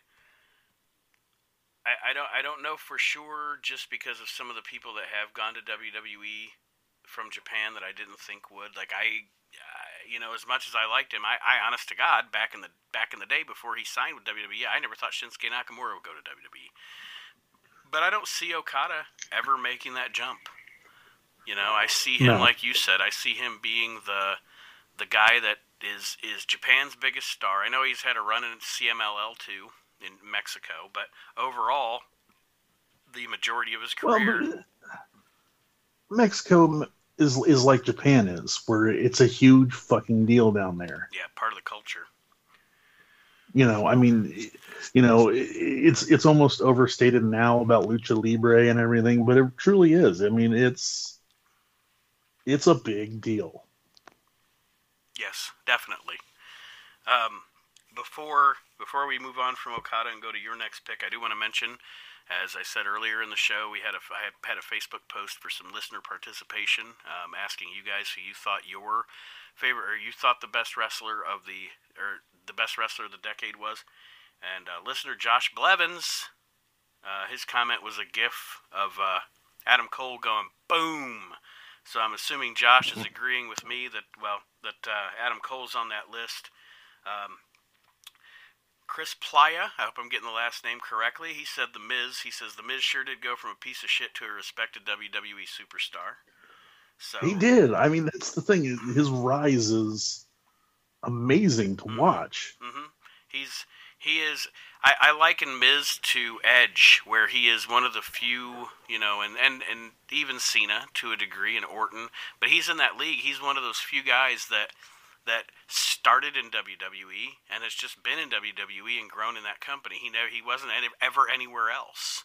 You know, he's just a WWE mainstay his whole career, and he's probably never going to wrestle anywhere else. And imagine. The you know i think in the last two two so years three years you've seen the best out of the miz that you've seen in a long time hmm probably in the best in his career. And who would have thought that all it would have took was him being you know let off the chain on that talking smack and letting him actually you know Right. just talk. I mean, it, that get somebody over. They they it's gave, fucking amazing isn't it? It is, and they they gave him they gave him that push with the Money in the Bank, beating Orton for the title, wrestled Cena at WrestleMania. Um, that was obviously um, before this decade, or no, that was 2010. It wasn't 2009. Was it? Let me think. It was 2010, 2011, one of the two. So it was this decade. But anyway, but he really, really, really hit his stride with that feud with Daniel Bryan. Yep. That was to me that was the making of the Miz. Um, was that feud with Daniel Bryan? That's when I started to turn my opinion around on the Miz. So who's next on your list? I'm, I'm sure we're getting we're getting to the point in the where we're going to be knocking shit off of each other's lists. Yep. Uh, next on my list, you just brought him up, Daniel Bryan. Daniel Bryan was my number two for the decade. Um, Um, he- he's he's number four just because of the simple fact that you know he's had a lot of great moments. I just to me, there's three other guys that you know. Unfortunately, Daniel Bryan had the concussion things that Mhm. kind of took him out, and it was a lot of start and stop. mhm. I mean, I think he's had a great decade. some of I just some me, some three it- other guys that yeah, some of it was politics, some of it was injury.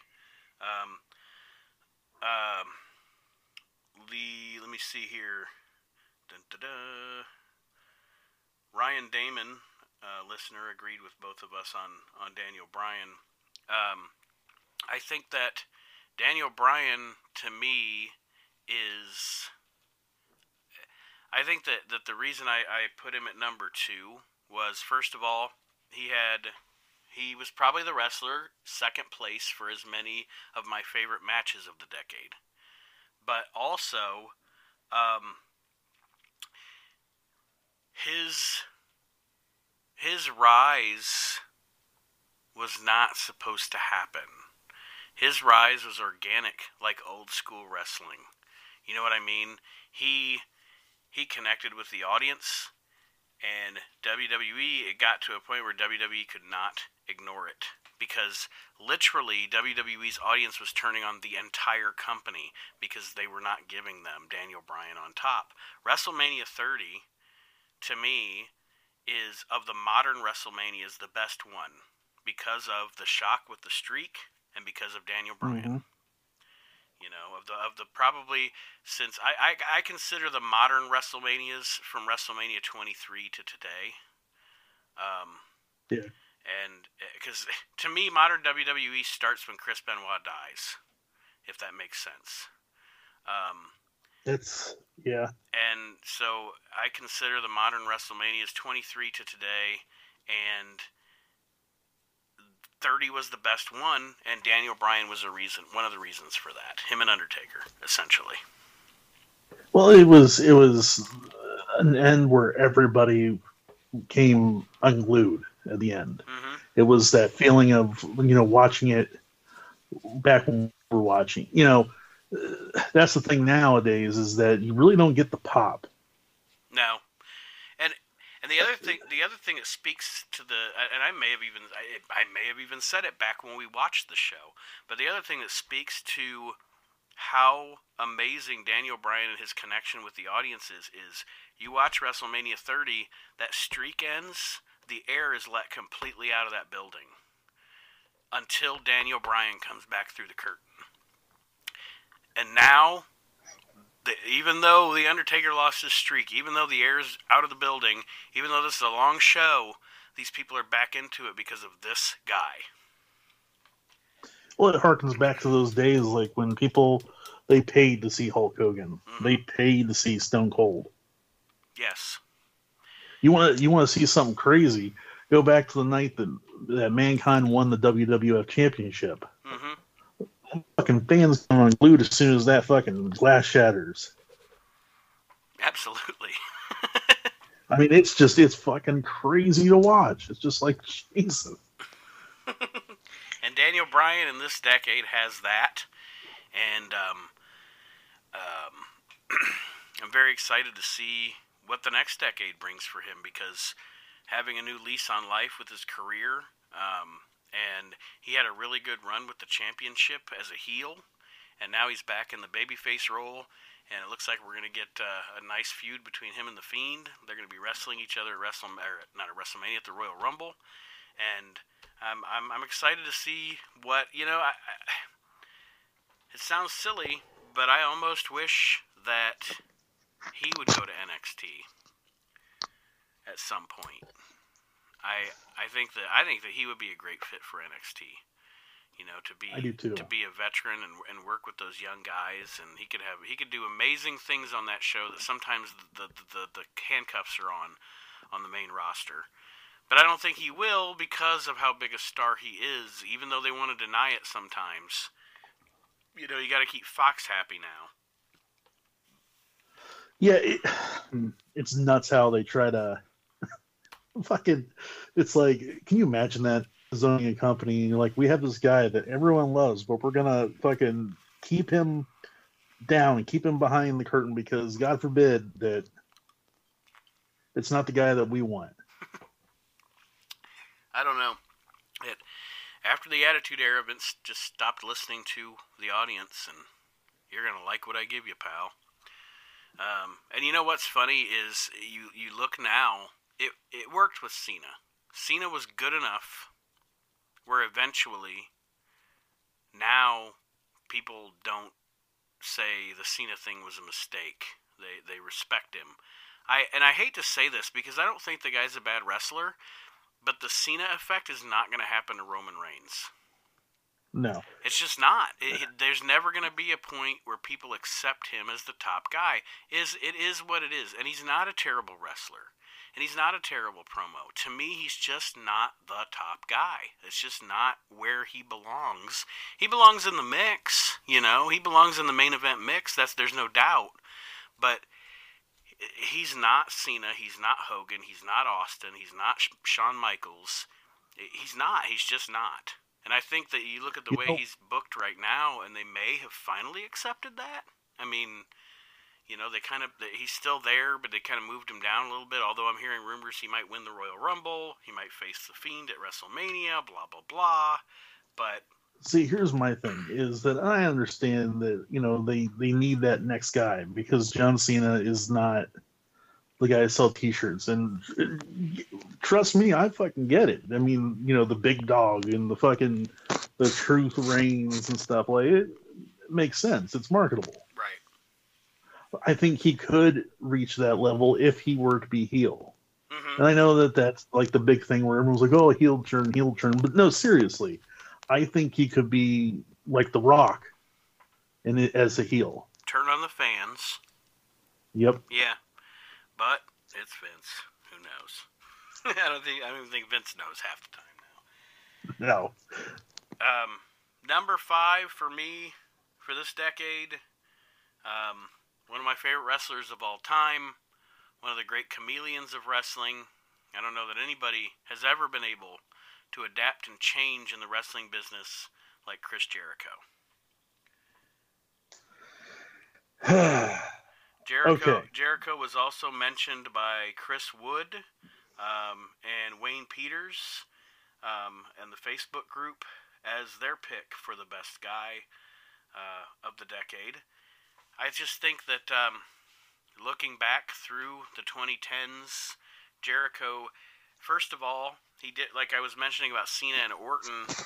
He did a lot like an old school, real, honest to God veteran to try to pass the torch in this decade to the next generation. He put a lot of guys over. Um, he, you know, he, he, he helped. He helped with, with the Miz. You know, with the the the, the um, he helped with with uh, well, I mean, it didn't work, but he tried with Fandango. You know, that guy was over when Jericho put him over at WrestleMania. Um, he uh, obviously helped with Kevin Owens. That's one of the better the better storylines of the decade. Is the best friends. Um, and he just like I said, he just evolves, and now he has gone on, and he's the best. Him and Cody are the best things about AEW. Um, so I mean, I just think that that for a legacy, um, Chris Jericho, and and again, just to be able to evolve, to be as to be a part of as many eras in wrestling as he has been, and stay relevant, speaks to his talent and his ability. So uh, he is my number one. Okay. He was my number one. The simple fact is that when you look at everyone in this past decade, from from 2010 to 2020, it is hard for me to sit there and say that he hasn't been the best professional wrestler this past decade. Mhm. Because think about it. He returns and he comes back with the light up jacket. Yep. and he comes back to face Punk. And, you know, telling Punk, you're not the best in the world. I'm the best in the world. You stole that from me. hmm He's lost. He lost more matches than he's won. And he's still. It's like it, it's He's- like Ric Flair. Yeah, he's he's the greatest loser of his generation. And I know it was I know it wasn't this decade, but is or is not one of the coolest images ever in wrestling. I think it was 2000 it was 2008 because it was when they had their amazing feud. But when him and Shawn had the ladder match for the title and he wins the match by a fluke, but he lost a tooth. And that image Yep. of him on top of the ladder holding the belt with his smile but with missing a tooth. I mean, it just he's so good. He's so good at doing everything. Like he he's that's why he's in my top 5 favorite wrestlers of all time. It's a constantly evolving list, but he's always in the top 5 because he is that he is he is as good as a Savage, he is as good as a Michaels, he is as good as a Flair. He was able to pull the mask off Rey Mysterio during the 619. Mhm. One take. One take. I mean, do you know how how bad that could have fucked up? mhm. and they were able to pull it off. Um, but not only that, but then he gets he gets okay. Let's let's real quick because he is my number one and stuff. So we're not gonna have to go back on it and touch. But he got a light up jacket over. He got a scarf over. He got a fucking potted plant over. He got He got a piece piece of paper on a clipboard over. over. He's got champagne over. I mean, A little bit of the bubbly. He is one- he is one of those guys. He's old school. He knows how to work the fans and make people cheer and make people hate him. Mhm. He knows. I mean, look at this AEW thing. He's not out there like you know. Oh yeah, well AD, AEW is you know is this great thing and it's, you know he's like it's great because I'm there. Right. I make this company.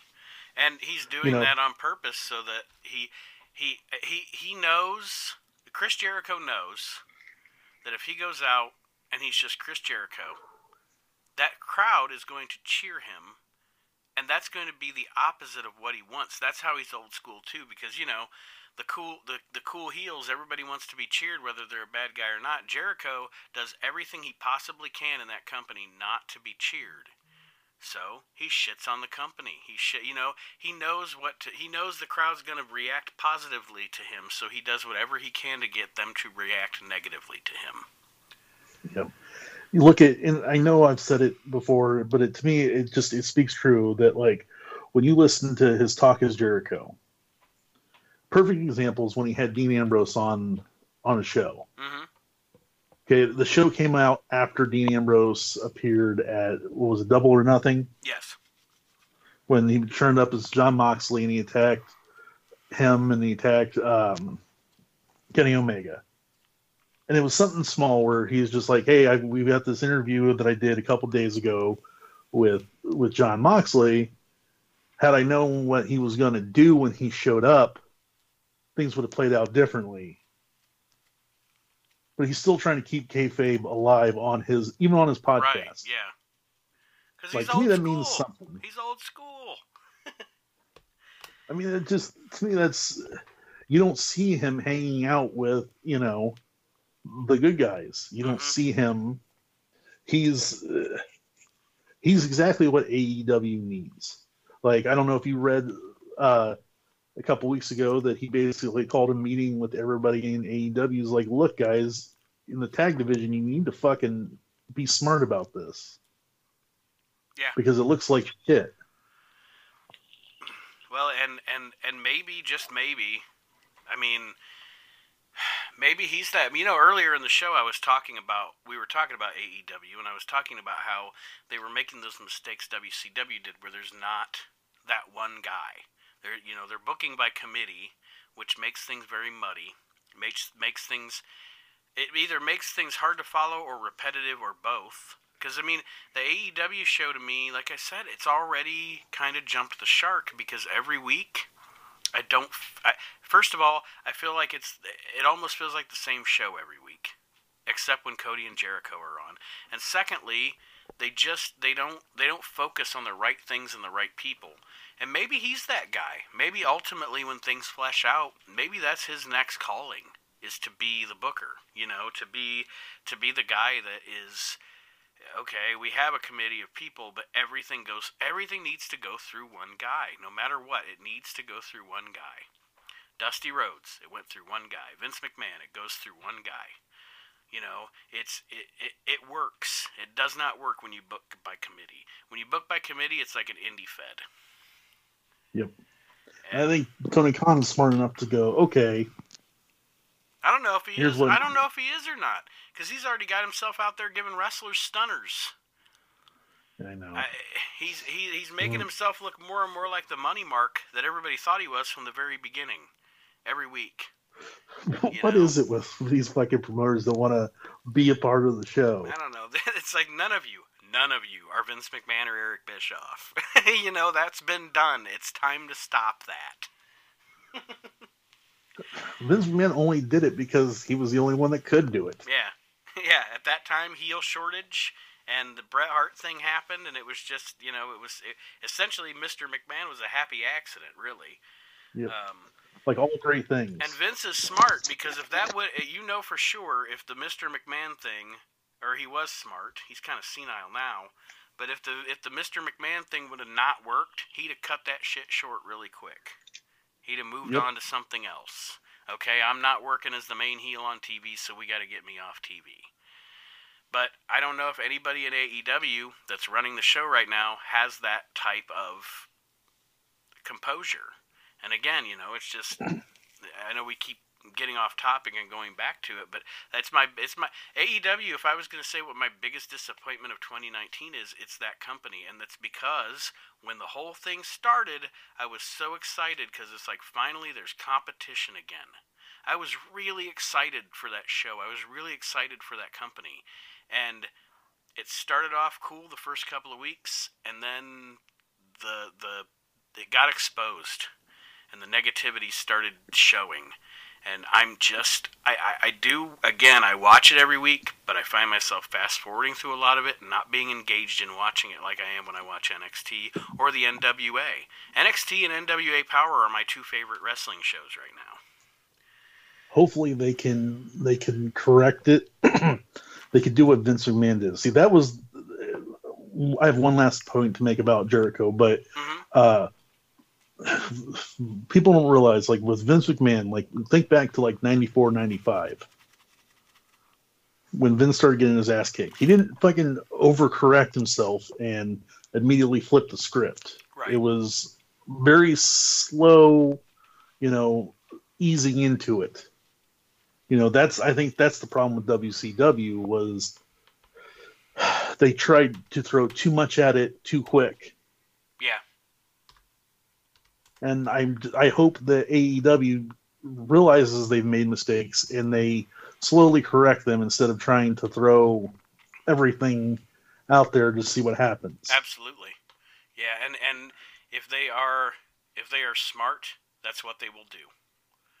You know, that's that's that's what they will if they're smart, that's what they'll do.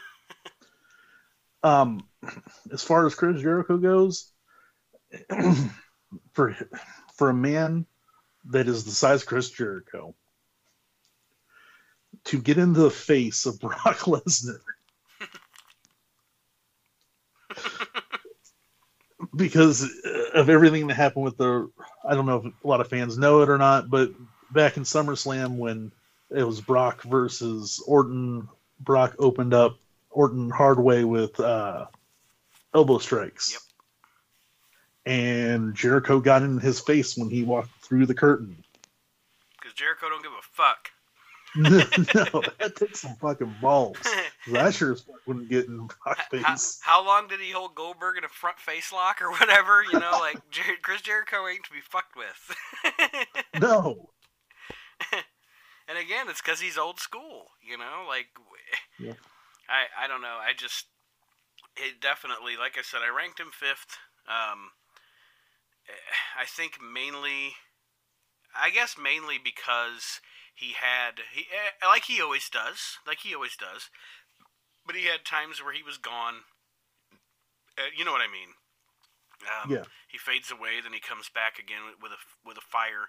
So he wasn't he wasn't consistently around for the decade. So um, that, that doesn't take anything away from his accomplishments at all. That's but I think that's just why he ranked fifth for me and not in the top two. Um, but definitely a good pick, and we agree on Chris Jericho. Um, my number four was Seth Rollins, who we already discussed. So yeah, my number four was Seth Rollins. And moving on to my number three in my list, a guy that I don't think can be denied for the decades of the 2010s, and that is CM Punk. If Aaron were Yeah. here, if Aaron were here, he'd be shitting all over this right now. But, yes, he would. but uh, also listeners Tyler Dove, um, Archie Mitchell, and see if anybody else.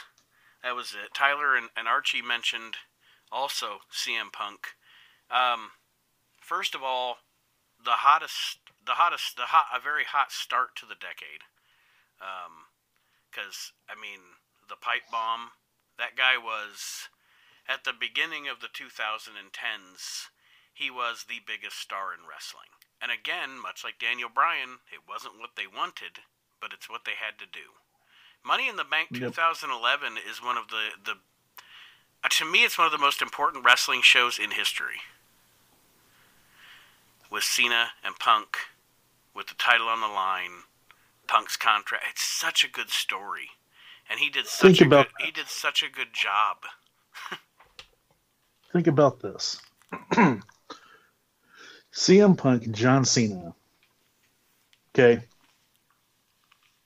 had a five star match according to Dave Meltzer. Mhm. That says something right there. Yeah. I mean, we we poke fun at Dave Meltzer, and a lot of people do. But I mean, you want to talk about a guy who's fucking seen it all. Yes. And and and you know people can poke fun at Dave and, and again I do too. I think that sometimes people take what he says too much as word of law in wrestling. However, however, like you said, you want to talk about you know, you talk about sports journalists, you talk about a Howard Cosell or a Bob Costas or whatever. Do you always agree with a Howard Cosell or a Bob Costas? No, but you respect them because in their field, in their sport, as a broadcaster, as a journalist, they are the authority. And as far as dirt sheet wrestling journalists go, Dave Meltzer and Wade Keller are the authorities. Uh, And that's the thing about it. Like I said, it, it- again, it's all subjective. Mhm. And you know what? So what if he gives six stars to a match in the Tokyo Dome? And I mean, the thing is that again, it's all subjective. That this that's the biggest point of it is it's hard to say who truly is the best wrestler ever because it's not just about in ring work. It's not just about promos or charisma. There, there are only three wrestlers who made entrances in the history of. I'll say WWE. I don't know. You know, I, maybe, maybe in some of the other regional things that I've missed or whatever. But I'm just talking WWE. There are only three wrestlers that have made ring entrances in an arena. They were CM Punk, Hulk Hogan, and Steve Austin, where the cameras shook because the arena was so loud. When Punk comes out in Chicago, the cameras, all of them, are literally shaking. Every camera Yep. they switch to is shaking because that crowd is so loud for CM Punk. And he had great matches the whole decade that he wrestled in, the part of the decade he wrestled in. And I know it's it's funny because some people might go, "Well, how can you rank him as uh, the best of the decade when he only wrestled four years of it?" Well, he's also one of the three Quality over quantity. Yes, and he's also one of the three ent- entities in pro wrestling. I may or may not edit that burp out. He's one of the three ent- entities in pro wrestling whose name was chanted long after he was gone. People people always chant Goldberg, people always chant ECW, and people always chant CM Punk, no matter how long it's been. That is a lasting impact. You are in the mind of that means that that person is in the minds of the fans at all times. Think about it. Punk came back to WWE backstage, and everyone lost their goddamn mind. I mean, the, he's not on my list because of the simple fact that I knew, I knew for a fact he was going to be on your list. Right. And then also talking about the him in the decade, one of the coolest feuds, one of my favorite feuds of the decade, other than the Cena feud, other than the stuff he did with Daniel Bryan, let's not forget that. Other than the stuff that he did with Jericho, let's not forget that. But also Yeah. his feud with The Undertaker. Going into WrestleMania 29. Again, that makes that fucking mania yeah. worth watching. Yeah, I mean it's it's, and he was one of the guys until Brock beat the streak. Until Brock beat the streak, the only three guys I thought had a chance to beat the streak were first Shawn Michaels because that story was done so well at WrestleMania 26. WrestleMania 23, I thought Batista had a chance. I believed Batista might do it. And then at 29, I believed CM Punk might do it. But that's the only three times. I didn't even believe Lesnar was going to do it at 30. Um, Nope. but CM Punk, that feud with The Undertaker, actually had me believing he may actually beat the streak. Um, so, yeah, just an amazing worker. And the- The balls that he had to do the stuff that he did. you want to talk about a, a fucking squirmy heel? hmm I mean, just, I I'm gonna gush on CM Punk for a minute here, okay? Okay. But fuck, when when Jerry Lawler has the heart attack, and Punk comes out when Jerry first comes back, and he pretends and fucking Paul Heyman has a heart attack in the ring, and with already the hatred between Paul Heyman and and uh, Lawler. Jerry Lawler. It was fucking amazing. the fact is that he sits there and he steals the Undertaker's urn, and he's like, you know, I want to give you my condolences on Paul Bearer because at least to him, he'll you'll always be perfect. Right. It's like just be able to go to those depths Were and you- take it to those depths. Were you with us when we went to that Raw? I can't remember. Yes. If you, okay, that was that was, and and it's sad because it's it's it's Paul Bearer passed away, but Kyle and Aaron and my wife and I were fortunate enough to be at the Raw in Indianapolis. Um, that was the memorial Raw for Paul Bearer, and it was it was really cool for Kendall because Undertaker's her dude. So and Kane, she loves Kane. So it was it, worked out. I hate it. God bless you, Paul Bearer. Thank you. but it worked out where it wound up being a very heavy, heavy Undertaker Kane episode, and the feud the, the feud got a another level of. Uh, like you said, swarmy for CM Punk being that swarmy heel, you know, mocking a man's death and carrying around the ashes, and it was just, it was so well done. And it was one of the better things that has happened in WWE in this decade. See, because even fans, like at the time, like you know, even though CM Punk had turned heel, there's still people who are like, you know, cheering for CM Punk. hmm You go back, and we were there, and you go back and you watch when when Undertaker is doing the down on his knees, the the tribute to the the urn of Paul Bearer, and all of a sudden you hear Punk's music hit. they turned on that motherfucker. ch- oh god,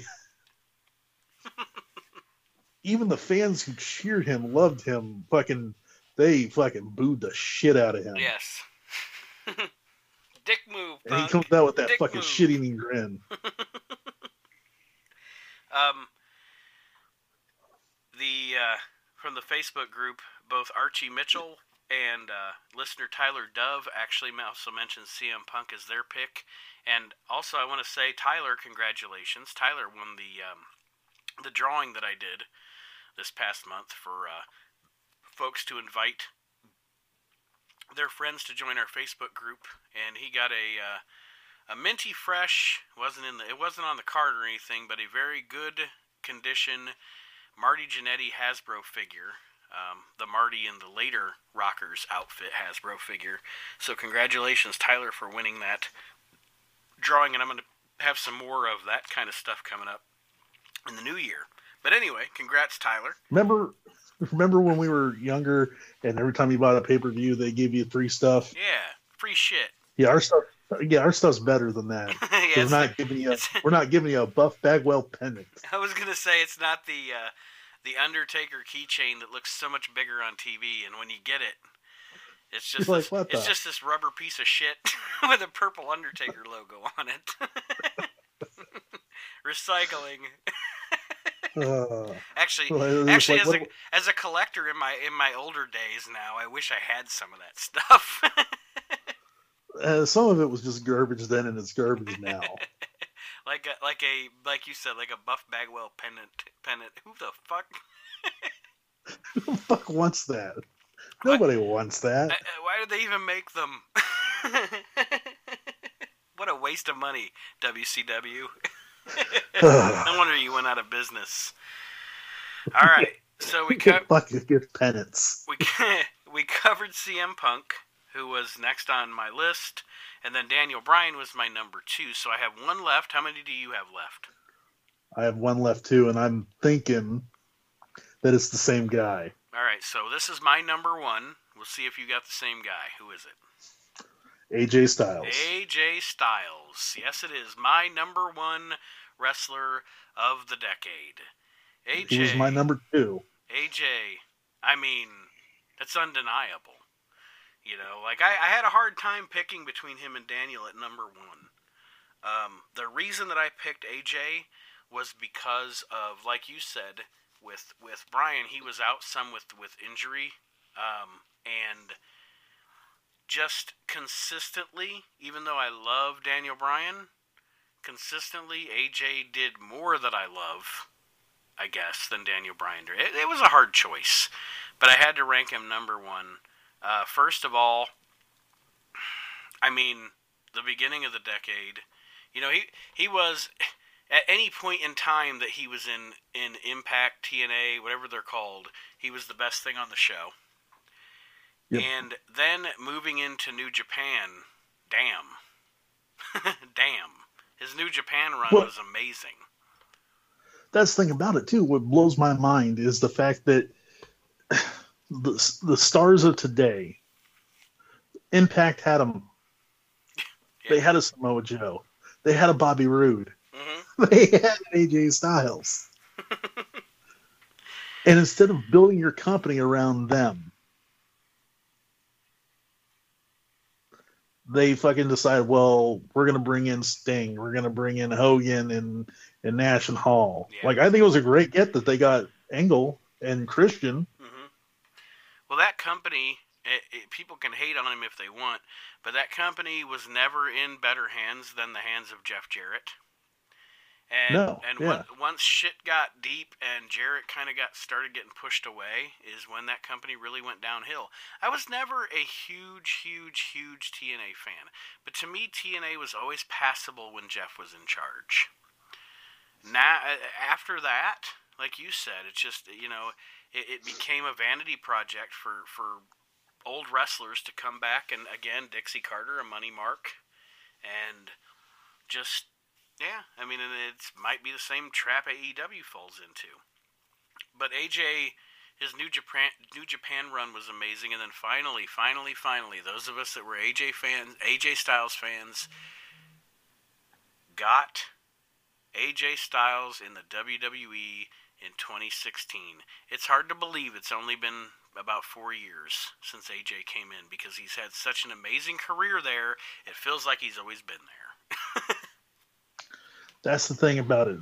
There's when Sting came over, everyone's like, "Well, that's it. That's the last, you know, big debut." And it's like, no. when AJ comes, that's the last big debut. right. And he was. I mean, it was perfect for him to come out number three at the Royal Rumble. And immediately he was one of those guys that that rightfully so was immediately um, thrust into the main events, um, thrust into the title picture because he is that fucking good. And I dare anyone, I dare anyone to watch a body of work in the, in a, in the modern era of wrestling that is better than AJ Styles, especially in this decade. Um, he had he had the best Roman Reigns matches I've ever seen Roman Reigns have. Um, he had that amazing year long title reign.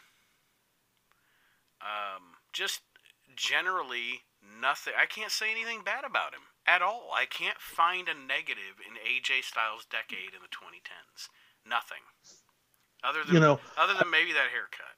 But other than that, I look back of at when we went and saw TNA at the Coliseum. Well, it wasn't even the Coliseum; it was like the yeah, the convention. exhibition hall, or Yeah, yeah, yeah. the convention center.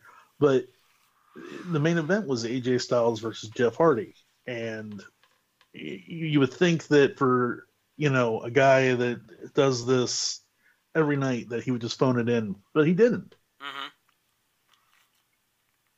I mean, they had a, a great match, and it was awesome to see him. You know, and I'm sure it's the same way now at WWE live events.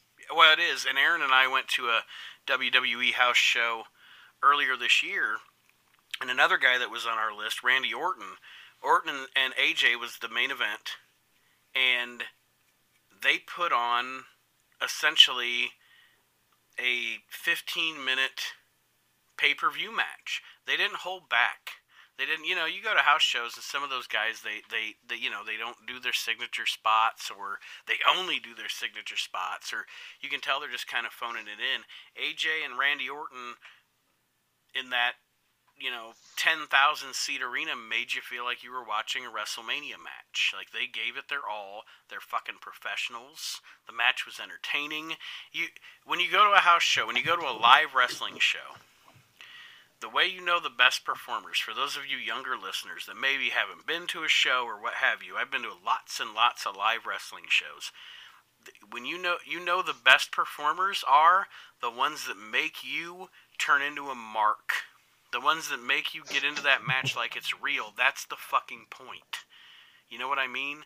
That's the point. When I get into the match and AJ's the heel and Randy's the face, and I'm like, "Fucking AJ, you fucking fuck." I, that's that's the point. That's what's supposed to happen, and that's what you. That when you see that, you're watching professional wrestling. I I saw somebody posted a video uh, the other day of a WWE live event, and I just I feel like I need to say it because we haven't really talked about Roman Reigns and stuff, and I know that Baron Corbin's not one of your favorite I hate guys. that fucking guy. And it ain't it ain't But I- it ain't it ain't heel heat with me. It's go away heat with me. but I will say this: the the video was a live event, and they had a tables match, and uh, of course, you know, Reigns put Corbin through the table. Mhm. and with the spear and everything. And I, uh, let's say I give it to them for going because I'm sure they do that match once a night, every fucking night, Right. and going through that fucking table. It can't be fun. But you know, good on them for actually doing it because I'm sure that you know there's a five and six year old sitting there watching Roman Reigns spear fucking Baron Corbin. Absolutely. And you know what? That five and six year old probably does have heel heat with Baron Corbin. You know, so I mean, Mhm. to say to say that that guy should go away and live in a fucking shack somewhere, I can say that all day, and I will, because for me as a viewer, I just fast forward through everything he does because I fucking hate him. But for that kid that kid probably hates his loathing guts because of the reason that I hated I hated the heels when I was a little kid. So I understand that, and you're right. You know, I, we we can talk about guys we think quote unquote suck or whatever, but the reason we call this show the We Can't Wrestle podcast is we can't wrestle. So I do have a modicum of respect for Baron Corbin because he goes in the ring every night and does something I can't do. Right. But he still fucking sucks. and he does. But like I said, it's the thing is that you know I have I've realized the fact that Roman Reigns matches are not for me.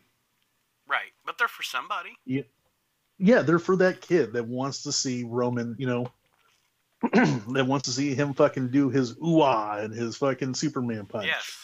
and that's fine. That, that's fine with me. That's fine. You know, as long as I get to see my AJ Styles or my, you know, that's what I love about NXT is that it- to me it's it's like we we shit talk and yes, and I understand that with WWE, but there's a reason why they're the number one. hmm Because they, WWE, nobody, what, no matter what brand it is, Raw, SmackDown, NXT, WW, NXT UK, 205 Live, if that's even a thing, because I don't watch that shit, because I don't have time in my life for every wrestling show that's on. but anyway, um, WWE is the best wrestling wrestling promotion ever to capture the imagination of every type of fan. That's one thing that I don't think anybody can ever deny about Vince McMahon is there is always something on every show that Vince McMahon promotes for somebody. You may not like the whole show, but I promise there's something on the show that you like. It goes back to when Triple H was on the Steve Austin podcast and he said, "Look, in the Attitude Era, we knew what our demographic was, and that's what we catered towards." Mhm. Now, he's like, you look down the crowd, you've got five year olds. Next to them is grandparents. Next to them is two guys with their buddies wanting to have a beer, watch wrestling. So you Mhm. have to cater to everybody. Yes. Absolutely. And AJ Styles definitely caters to me, my number one wrestler of the decade. And uh, he was your number two. Jericho was your number one. One. Yep.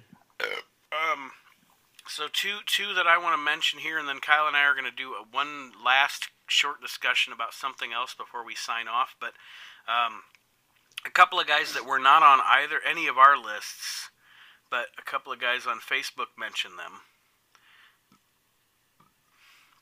Listener Mark Small said that his favorite wrestler of the decade, and Mark, if you listen to this show, you know you and I disagree, but like Kyle and Kyle just said, and I just said, wrestling is wrestling. There's something for everybody. Mark says Ken- Kenny Omega.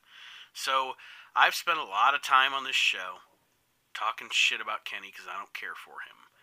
Kyle, do you want to say anything about Kenny Omega? I don't want to be negative about Mark Small's suggestion, you know, because that's that's who he likes and that's cool. Do you have Right. anything to say about Kenny that maybe might be a little more positive than something I would say about Kenny? I will say this.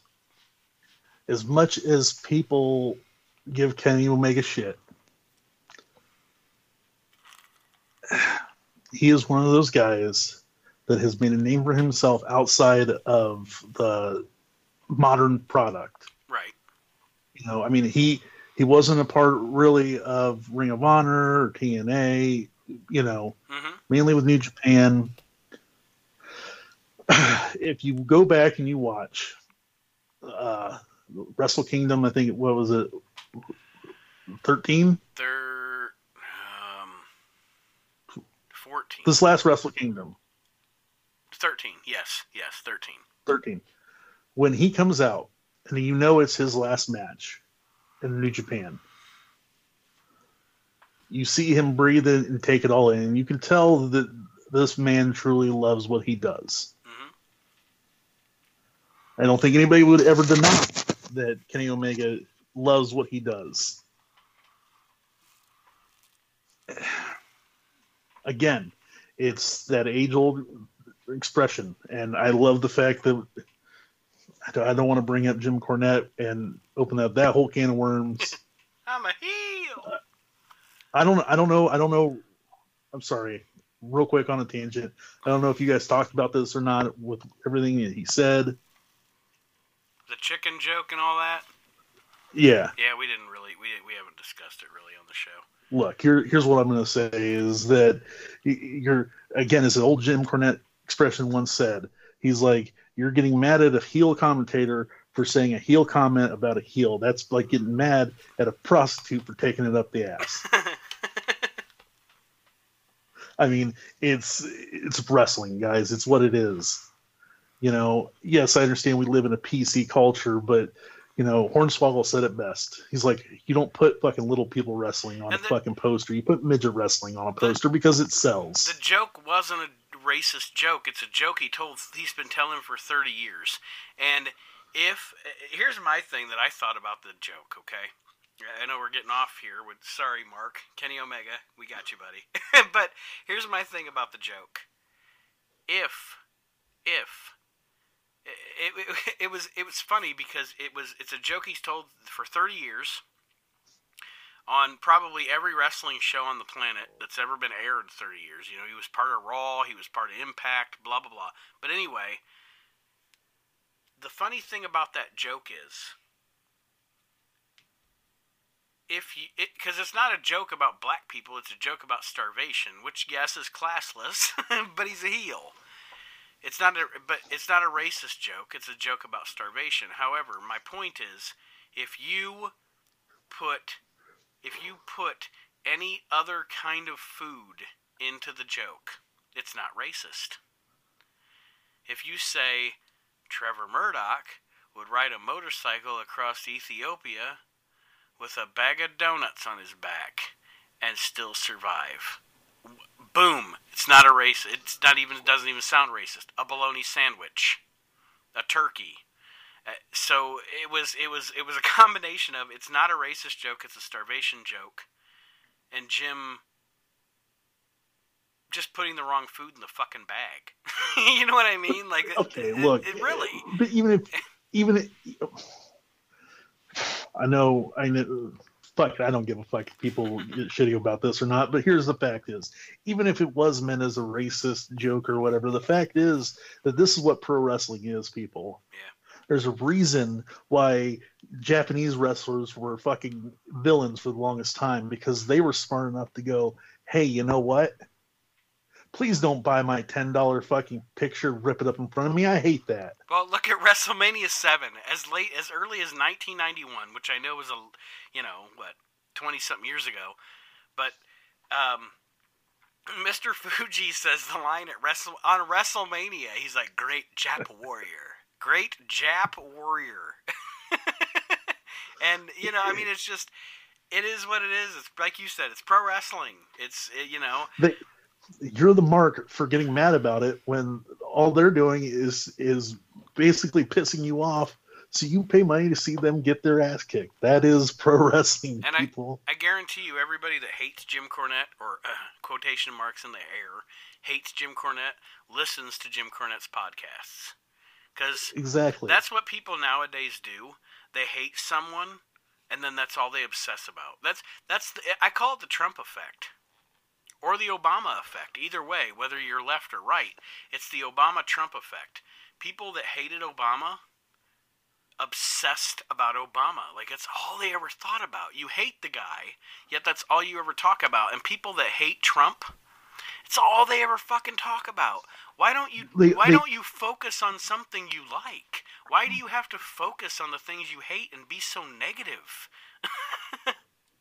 Here's the thing: like they literally go and they search out this information, and then they go, "Oh, here we go again." And it's it, it's It's par- like- it's partly the internet's fault because now everybody's got a voice. everybody can everybody can get uh. on their little Facebook or their little Twitter and they think they're a fucking celebrity with their 17 followers or whatever. And uh, you know, I'm going to put this out right now. I'm going to tell you right now, uh, for all of our fans out there, I know you guys don't do this because you guys are, are awesome and you're amazing. But I have I have a, a rule. If I scroll through my Facebook feed or my Instagram feed and I see you in your fucking car bitching about stuff, give me your opinion, I will immediately fucking block you and fucking why because I don't care what you have to fucking Why, say. Why is it care. always why is it always a white guy with a big long beard? Yes. and a bald head. It's always, back a, it's always a white guy with back, to, it is. It is. It's like it, it always is like, you know, I'm sorry about this, but I've I ne- just need to speak my mind. It's like, Nah, whatever. We don't want to hear it. Well, we've shit on PC culture for a What? minute. but, that, but that's the thing. It's it, I believe, I believe that that two homosexuals should be able to protect their their family and their weed with guns if they want. Absolutely. Fuck it. I mean, it, it's just it's everybody. It just it just blows my mind. It, it and it's does. like you're gonna sit there and bitch about your first world problems when you know uh, look Like- i'm a white guy i understand that i've got you know that i have some privilege i mean that's the thing about it is there's people i don't want to get off on a tangent but there's people who are well worse off than you know dealing with shit that we can't even imagine so yes. Yeah. stop I mean- worrying about them. But back to the whole thing is the the the be all end all from Jim Cornette is can I be mad at you if you like chocolate and I like vanilla? No, You can, but I don't want that. Fuck. You can, but just let me want- let me eat my chocolate. You eat your vanilla. You know, it's like goddamn. Exactly. um, we started this by with uh, Mark Small. Thank you, Mark, for spurning a good conversation, mentioning Kenny Omega in the list for the decade. And Ashley J. Smith, listener of the show, actually mentioned a guy that I didn't consider when I thought about it, or when I first made my list. And I would give him, I would actually give him an honorable mention now, seeing Ashley's comment, and that's Kofi Kingston.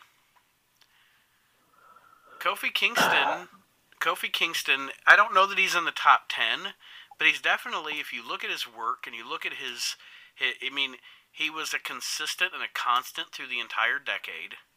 He's definitely in top twenty. I mean, Yeah, he doesn't have bad matches.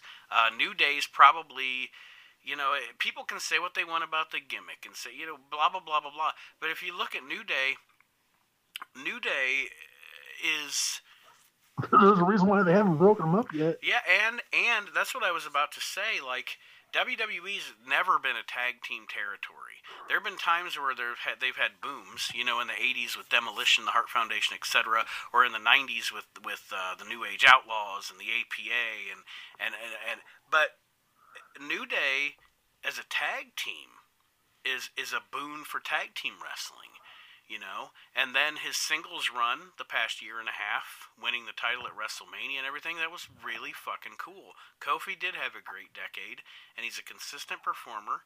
And I can't, I, again, probably not in my top ten, but I can't, I can't argue with Ashley that he's one of the top stars of the 2010s. In, in you know, consistently as a performer, um, he he's marginal on the microphone. I mean, I, I guess that would be his only, you know, he but during his title reign and during his his his race for the title, he really opened up on the mic. And That's what I say. When I go back and watch when when he comes out and tells Daniel Bryan, he's like, you know, he's like, you were worried because you know what happens next. right, I was like, damn, this he's got some fire behind him. And I and I, you know, I I got me caught up. I got caught up in Bryan versus Oh, Kofi. yeah, I loved it. I loved it. It's one of the best things. If I'm if I'm recapping 2019, it's one of the best things of this year. You know, in pro wrestling as a whole, and it was it was the the culmination of it was was what wrestling. Another thing that wrestling's about. We don't get enough in the modern way of booking in wrestling. In that, it's all about the swerve. It's all about the the the trying to counteract the internet. It's all about sometimes 50-50 booking, etc., etc. Very rarely nowadays in wrestling do you get a real honest to god grassroots feel good moment. And him winning the title at WrestleMania was just that. It was it was what wrestling is. It was a feel good moment. Yep. So thank you, Ashley, for contributing to the Facebook page, and thank all of you that have joined the group recently. I really appreciate it. And uh, those of you that are listening, we have big. I have big things planned for 2020 for this show, um, and the We Can't Wrestle brand. So stay tuned for that stuff. Now, our top tens of the decade are over, so let's start focusing on the new decade. And Kyle brought up a great point earlier before we started recording.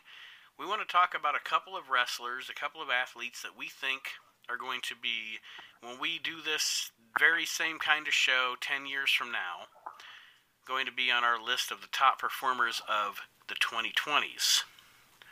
Um, and I want to see, and I, talk, I talked a little bit about one of them earlier, and I'll discuss them again, but I want to see how we line up on this, Kyle, because I've got a couple of them. So I'll let you go first, though. All right. uh, to me, I think this guy personifies the next generation of NXT when Adam Cole and all them move up. And I see him when he moves to the main roster. But Keith Lee, Keith Lee is badass. I think he And- is going to be a star. And not just that, he's going to be huge in NXT, but he's also going to be huge on the main roster because Keith Lee is exactly what Vince McMahon loves. You know? Um, You, I've, I've loved Keith Lee since he first debuted. And to see him at Survivor Series, it just showed you this guy can go, and he can go with the best.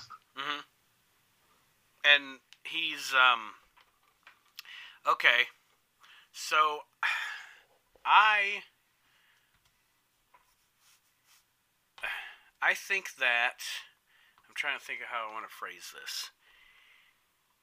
Keith Lee has he definitely has an intangible. Like there's something and I can't I cannot put my finger on it yet. I can't put my finger on it yet. But he has he has an intent Okay, I liken him to a guy that I thought had an intangible, and I guess because of personal reasons or whatever, had to leave wrestling. I always thought, I see the potential in Keith Lee that I saw in Monty Brown. Yep. Um, if anybody, if anybody remembers Monty Brown, that guy was re I- like he was he him and AJ were my favorite things about about TNA, and then he came to the WWE. I can't even remember what what name did he wrestle under in ECW. It wasn't Monty Brown. Um, I can't I cannot remember it off the top of my head. But he came into the ECW brand. Marcus Cor Von. Marcus Cor Von, there you go. And and he had so much potential, and then I, again, it's like it's kind of like a John Heidenreich thing. I think he had like personal things happen in his life, and he just stepped away from wrestling. But I always thought that guy had amazing potential, amazing charisma, and I see a lot of that, a lot of that in um, in Keith Lee. And yeah, I definitely agree with you. He has he has amazing future ahead of him. He has that genuine feel about him, hmm where almost like what Mick Foley had, Right? where people just get behind him. Yes. And I think that he is he is a huge he is an amazing baby face. He is. People great. just want to get behind him. and he has he has the size and the look where not only an amazing baby face, but you ever if you ever wanted to turn him into a monster heel, he could fit that role too. You know, I see mean, him do the fucking moonsault, it's like Jesus off the second rope. but yeah, I definitely I agree. mean, I definitely agree. That guy has a bunch of fucking upside. Um, we already talked, kind of talked about Adam Cole. Um, I think, I think that, like I said earlier in the show, and I don't know, uh, we don't have to expand on it more, but I think that Adam Cole is the guy that in ten years we're going to be talking about was the best of the decade. Yep. I've never seen anything Adam Cole ever did that I didn't like. Like honest to God, he is he is as and I know I did this earlier with Jericho, but Jericho's old now too, so I'm going to say it with Adam Cole. Adam Cole is eh, has as much potential and is as good as Flair, Austin, Jericho, Michaels, Rock. Adam Cole has that. He has that. And I think he's going. I honest to God, and if I'm wrong, I'm wrong. But I think he's going to be the. If we when we get to ten years from now, we're going to look back on him in that air, and he's going to be the biggest star of the decade. Yep. Who else you got, brother? I got Tommaso. Uh, definitely a good pick. Um, he is. He's a guy that I liked when he was kind. He kind of started off as kind of an underneath guy in um, in OVW, and then he moved on to Ring of Honor. And you know, he's had he's had that journeyman journey as a wrestler, Uh-huh. and um, he. I always saw potential. Um, I actually thought that when he first signed with WWE, and and, and I, I want I want to I want to tell I want to hear what you have to say about this. I'd like to I might ask the listeners too, just looking hindsight, because I remember sharing it with Aaron. I always thought that in oh, and this guy was an honorable mention for me that I forgot to mention for wrestler of the decade too. By the way, the, the an honorable mention for me for wrestler of the decade because he was consistently good, never had a bad match, always excited the fans, always kept people into his matches. Maybe WWE didn't push him like they should have, but they should have, and it was Cesaro. Okay, he was one of my honorable mentions. Consistent, amazing performer. A guy that size that can do what he does. Are you fucking kidding me? But anyway, I always thought a cool angle for Ciampa before obviously before he became what he is now would have been to be like um like an under an understudy for Cesaro. Like Cesaro's like I know this kid, he's pretty good, and then they turn into a tag team. I think Cesaro and Ciampa would have been a really fucking good tag team. I know it's off the wall and out of the, that's just like my fantasy booking. But I think their styles their styles would have been great as a tag team. Both Ciampa and Gargano. I I like Johnny Gargano. I like him. hmm I like when you know from before and everything.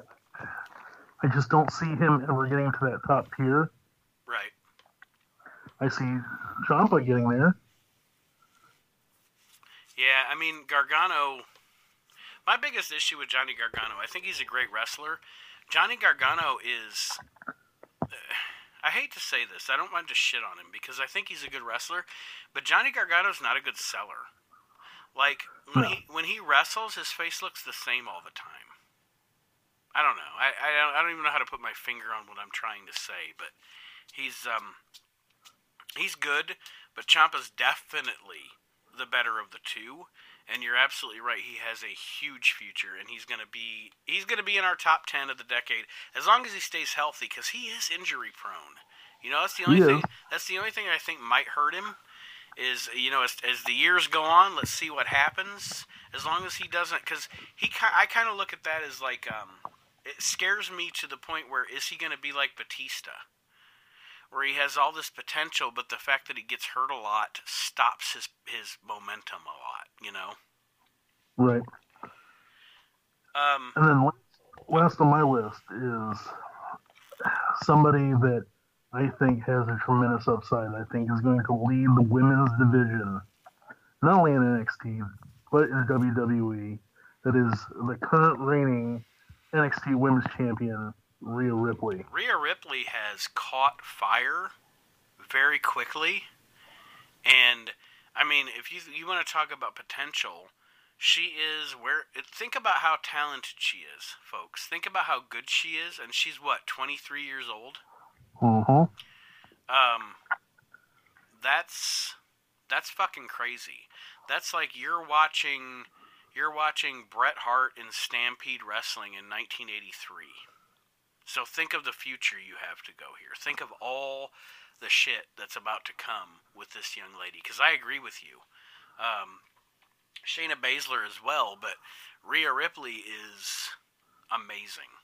She has charisma. She has ability. She has.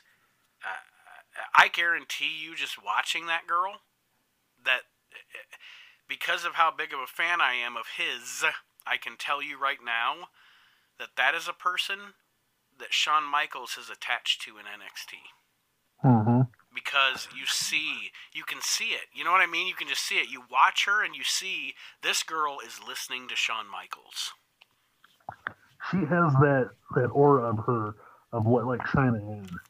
hmm but with and not speaking disparaging on Chyna, but with actual wrestling ability. right She is one of those women that if she were to go toe to toe with like Seth Rollins, you fucking believe. yeah yeah. I mean, it's just I'm looking forward to the day with her versus you know Charlotte Flair, her versus Becky Lynch. hmm and so i have two more Okay, One is anybody listens to this show.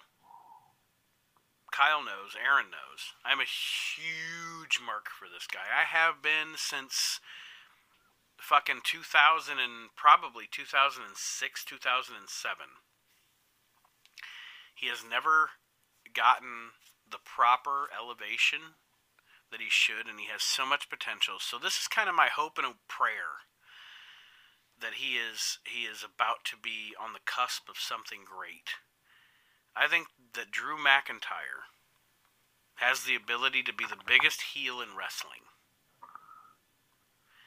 And I think I hope that this next decade is his decade.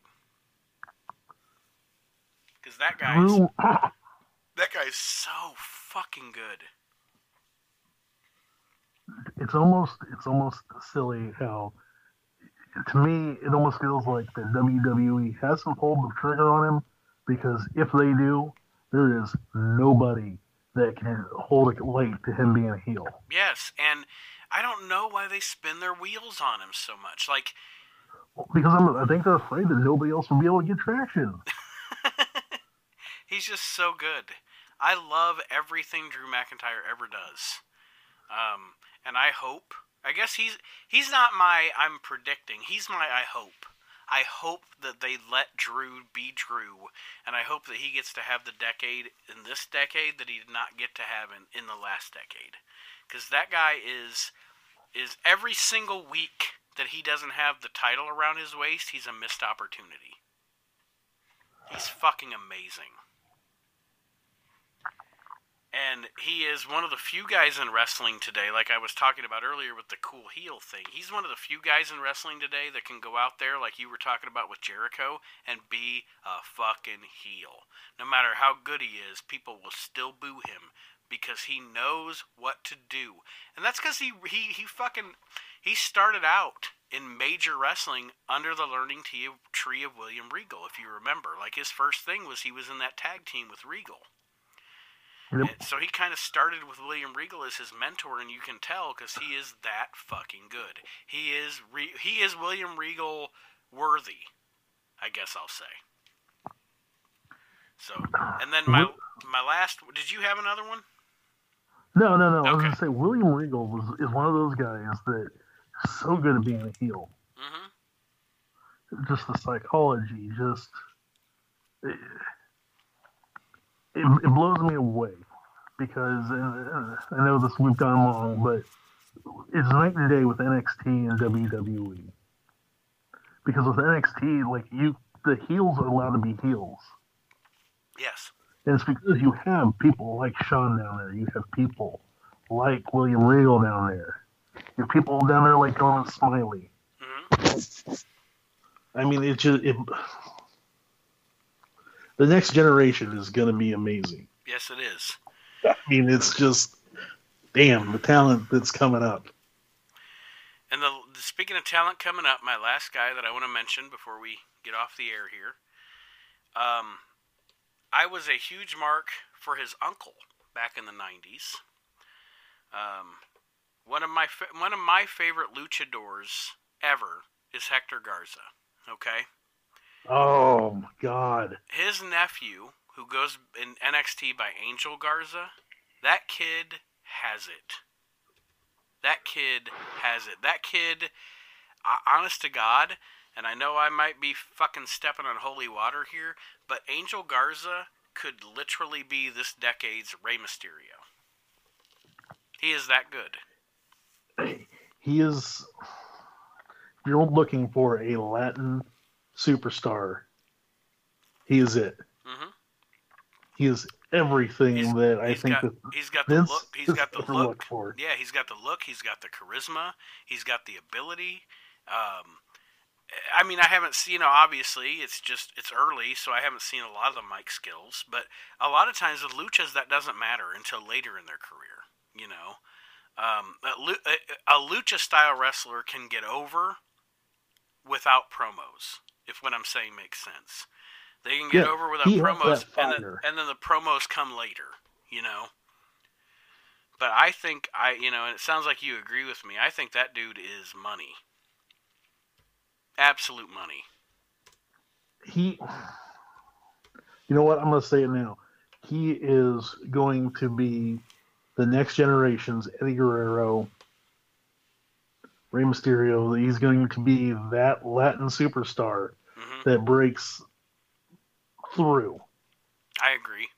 If if he doesn't, if he doesn't, I'll be very, very, very surprised. Like, there's gonna have to be something like a fucking wellness policy violation or something for this for this kid not to be on top, you know. And yeah, I really do. I think that I think that he is he is he is he is part of that future of wrestling, and I hope to God that I'm right. And just for the just for the sake of the fact that we have kind of mentioned all NXT guys and we haven't really gone outside that spectrum, there's one guy that I'm pulling for more than anything else, Okay. and that's Brian Pillman Jr.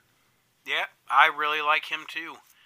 Um, I actually got to make, meet him um, last year and talk to him a little bit about with his, about his dad and and uh, really down to earth, cool dude. And you're right, an amazing, amazing performer too. Really good. So, that being said, I guess we'll I'll hit the here in a second. I'll hit the uh, the toot- toot- tootsie and we'll get out of here. But What are we going to do next week? I haven't decided yet. But I think I, I well I, get, I, I, I have decided what we're gonna do, but I haven't decided what we're gonna watch. I want to dig into. Aaron and I did a couple of weeks ago. We we were talking about the fact that uh, the three of us have not taken advantage of the fact that we have the WWE Hidden Gems on the network. Oh, There's a lot of yes. stuff on there. Aaron and I a couple of weeks ago watched a uh, Survivor Series, like one of those Survivor Series uh, uh, showdowns or whatever, like leading up to the pay per view. Uh, that had uh, Bret and Yoko in a cage match. I think I'm going to go through Hidden Gems, and you can too, and we'll we'll we'll debate about it. But maybe we'll pick a show out of the Hidden Gems to watch that none of us have ever seen before, or maybe we saw it like that that Survivor Series showdown. I mean, I saw it when it aired on the USA Network, but I haven't seen it in 25 years. You know, so I think we should pick something out of the Hidden Gems to watch that maybe some none of us have ever seen, or at least haven't seen since it first aired, and review that. And also, you guys uh, on the Facebook group, if you have the network, go through, look at the hidden gems. Yeah, if it's Please a match, if it's as a- well. if it's a match, if it's a promo, if it's an event you want us to talk about it, let's do this. You know, um, I want to invite everybody that is in the Facebook group to invite your friends to join the Facebook group. Um, big things coming for the We Can't Wrestle podcast in 2020. I'm very excited. Um, I have some things going on that I hope are going to expand the show and expand what we do, expand our listenership. So I want to thank each and every one of you, and I know Kyle and Aaron do too, for supporting us in 2019, 2018, 2017. Can you believe we've been doing this show almost three years already? March, Yeah. March, March 2020. It'll be three years. Oh boy! And you know what? We uh, I don't know if well, I don't know if we said it yet or not, but we got something real, real cool planned coming up, Yes, uh, either for our hundredth uh, show or our three-year anniversary. the hundredth episode is probably going to be like 10 hours long because I have a, have a lot of shit planned for that show. I'm very, very, fun. very excited for it. So, uh, we'll we'll start Mr. Al Jolson You ain't here. heard nothing. You want to hear Toot Toot Tootsie? You want to hear All Toot right, Toot hold Tootsie? on, All right, hold on. No, listen. Play Toot Toot Tootsie. Three choruses, you understand? And the Kyle, third say chorus, goodbye to your I whistle. fans. I'll give it 'em hard and heavy. Go right ahead. Bye, guys. Thank you, each and every one of you, for joining us here Toot Toot Tootsie. on the We Goodbye. Can't Wrestle podcast. Toot Toot Tootsie. Don't And cry. well, fuck, we'll see you next year. The little choo-choo train. That takes me away from you. You don't know just how sad it makes me. Kiss me pretty and then, ow, ow. Do it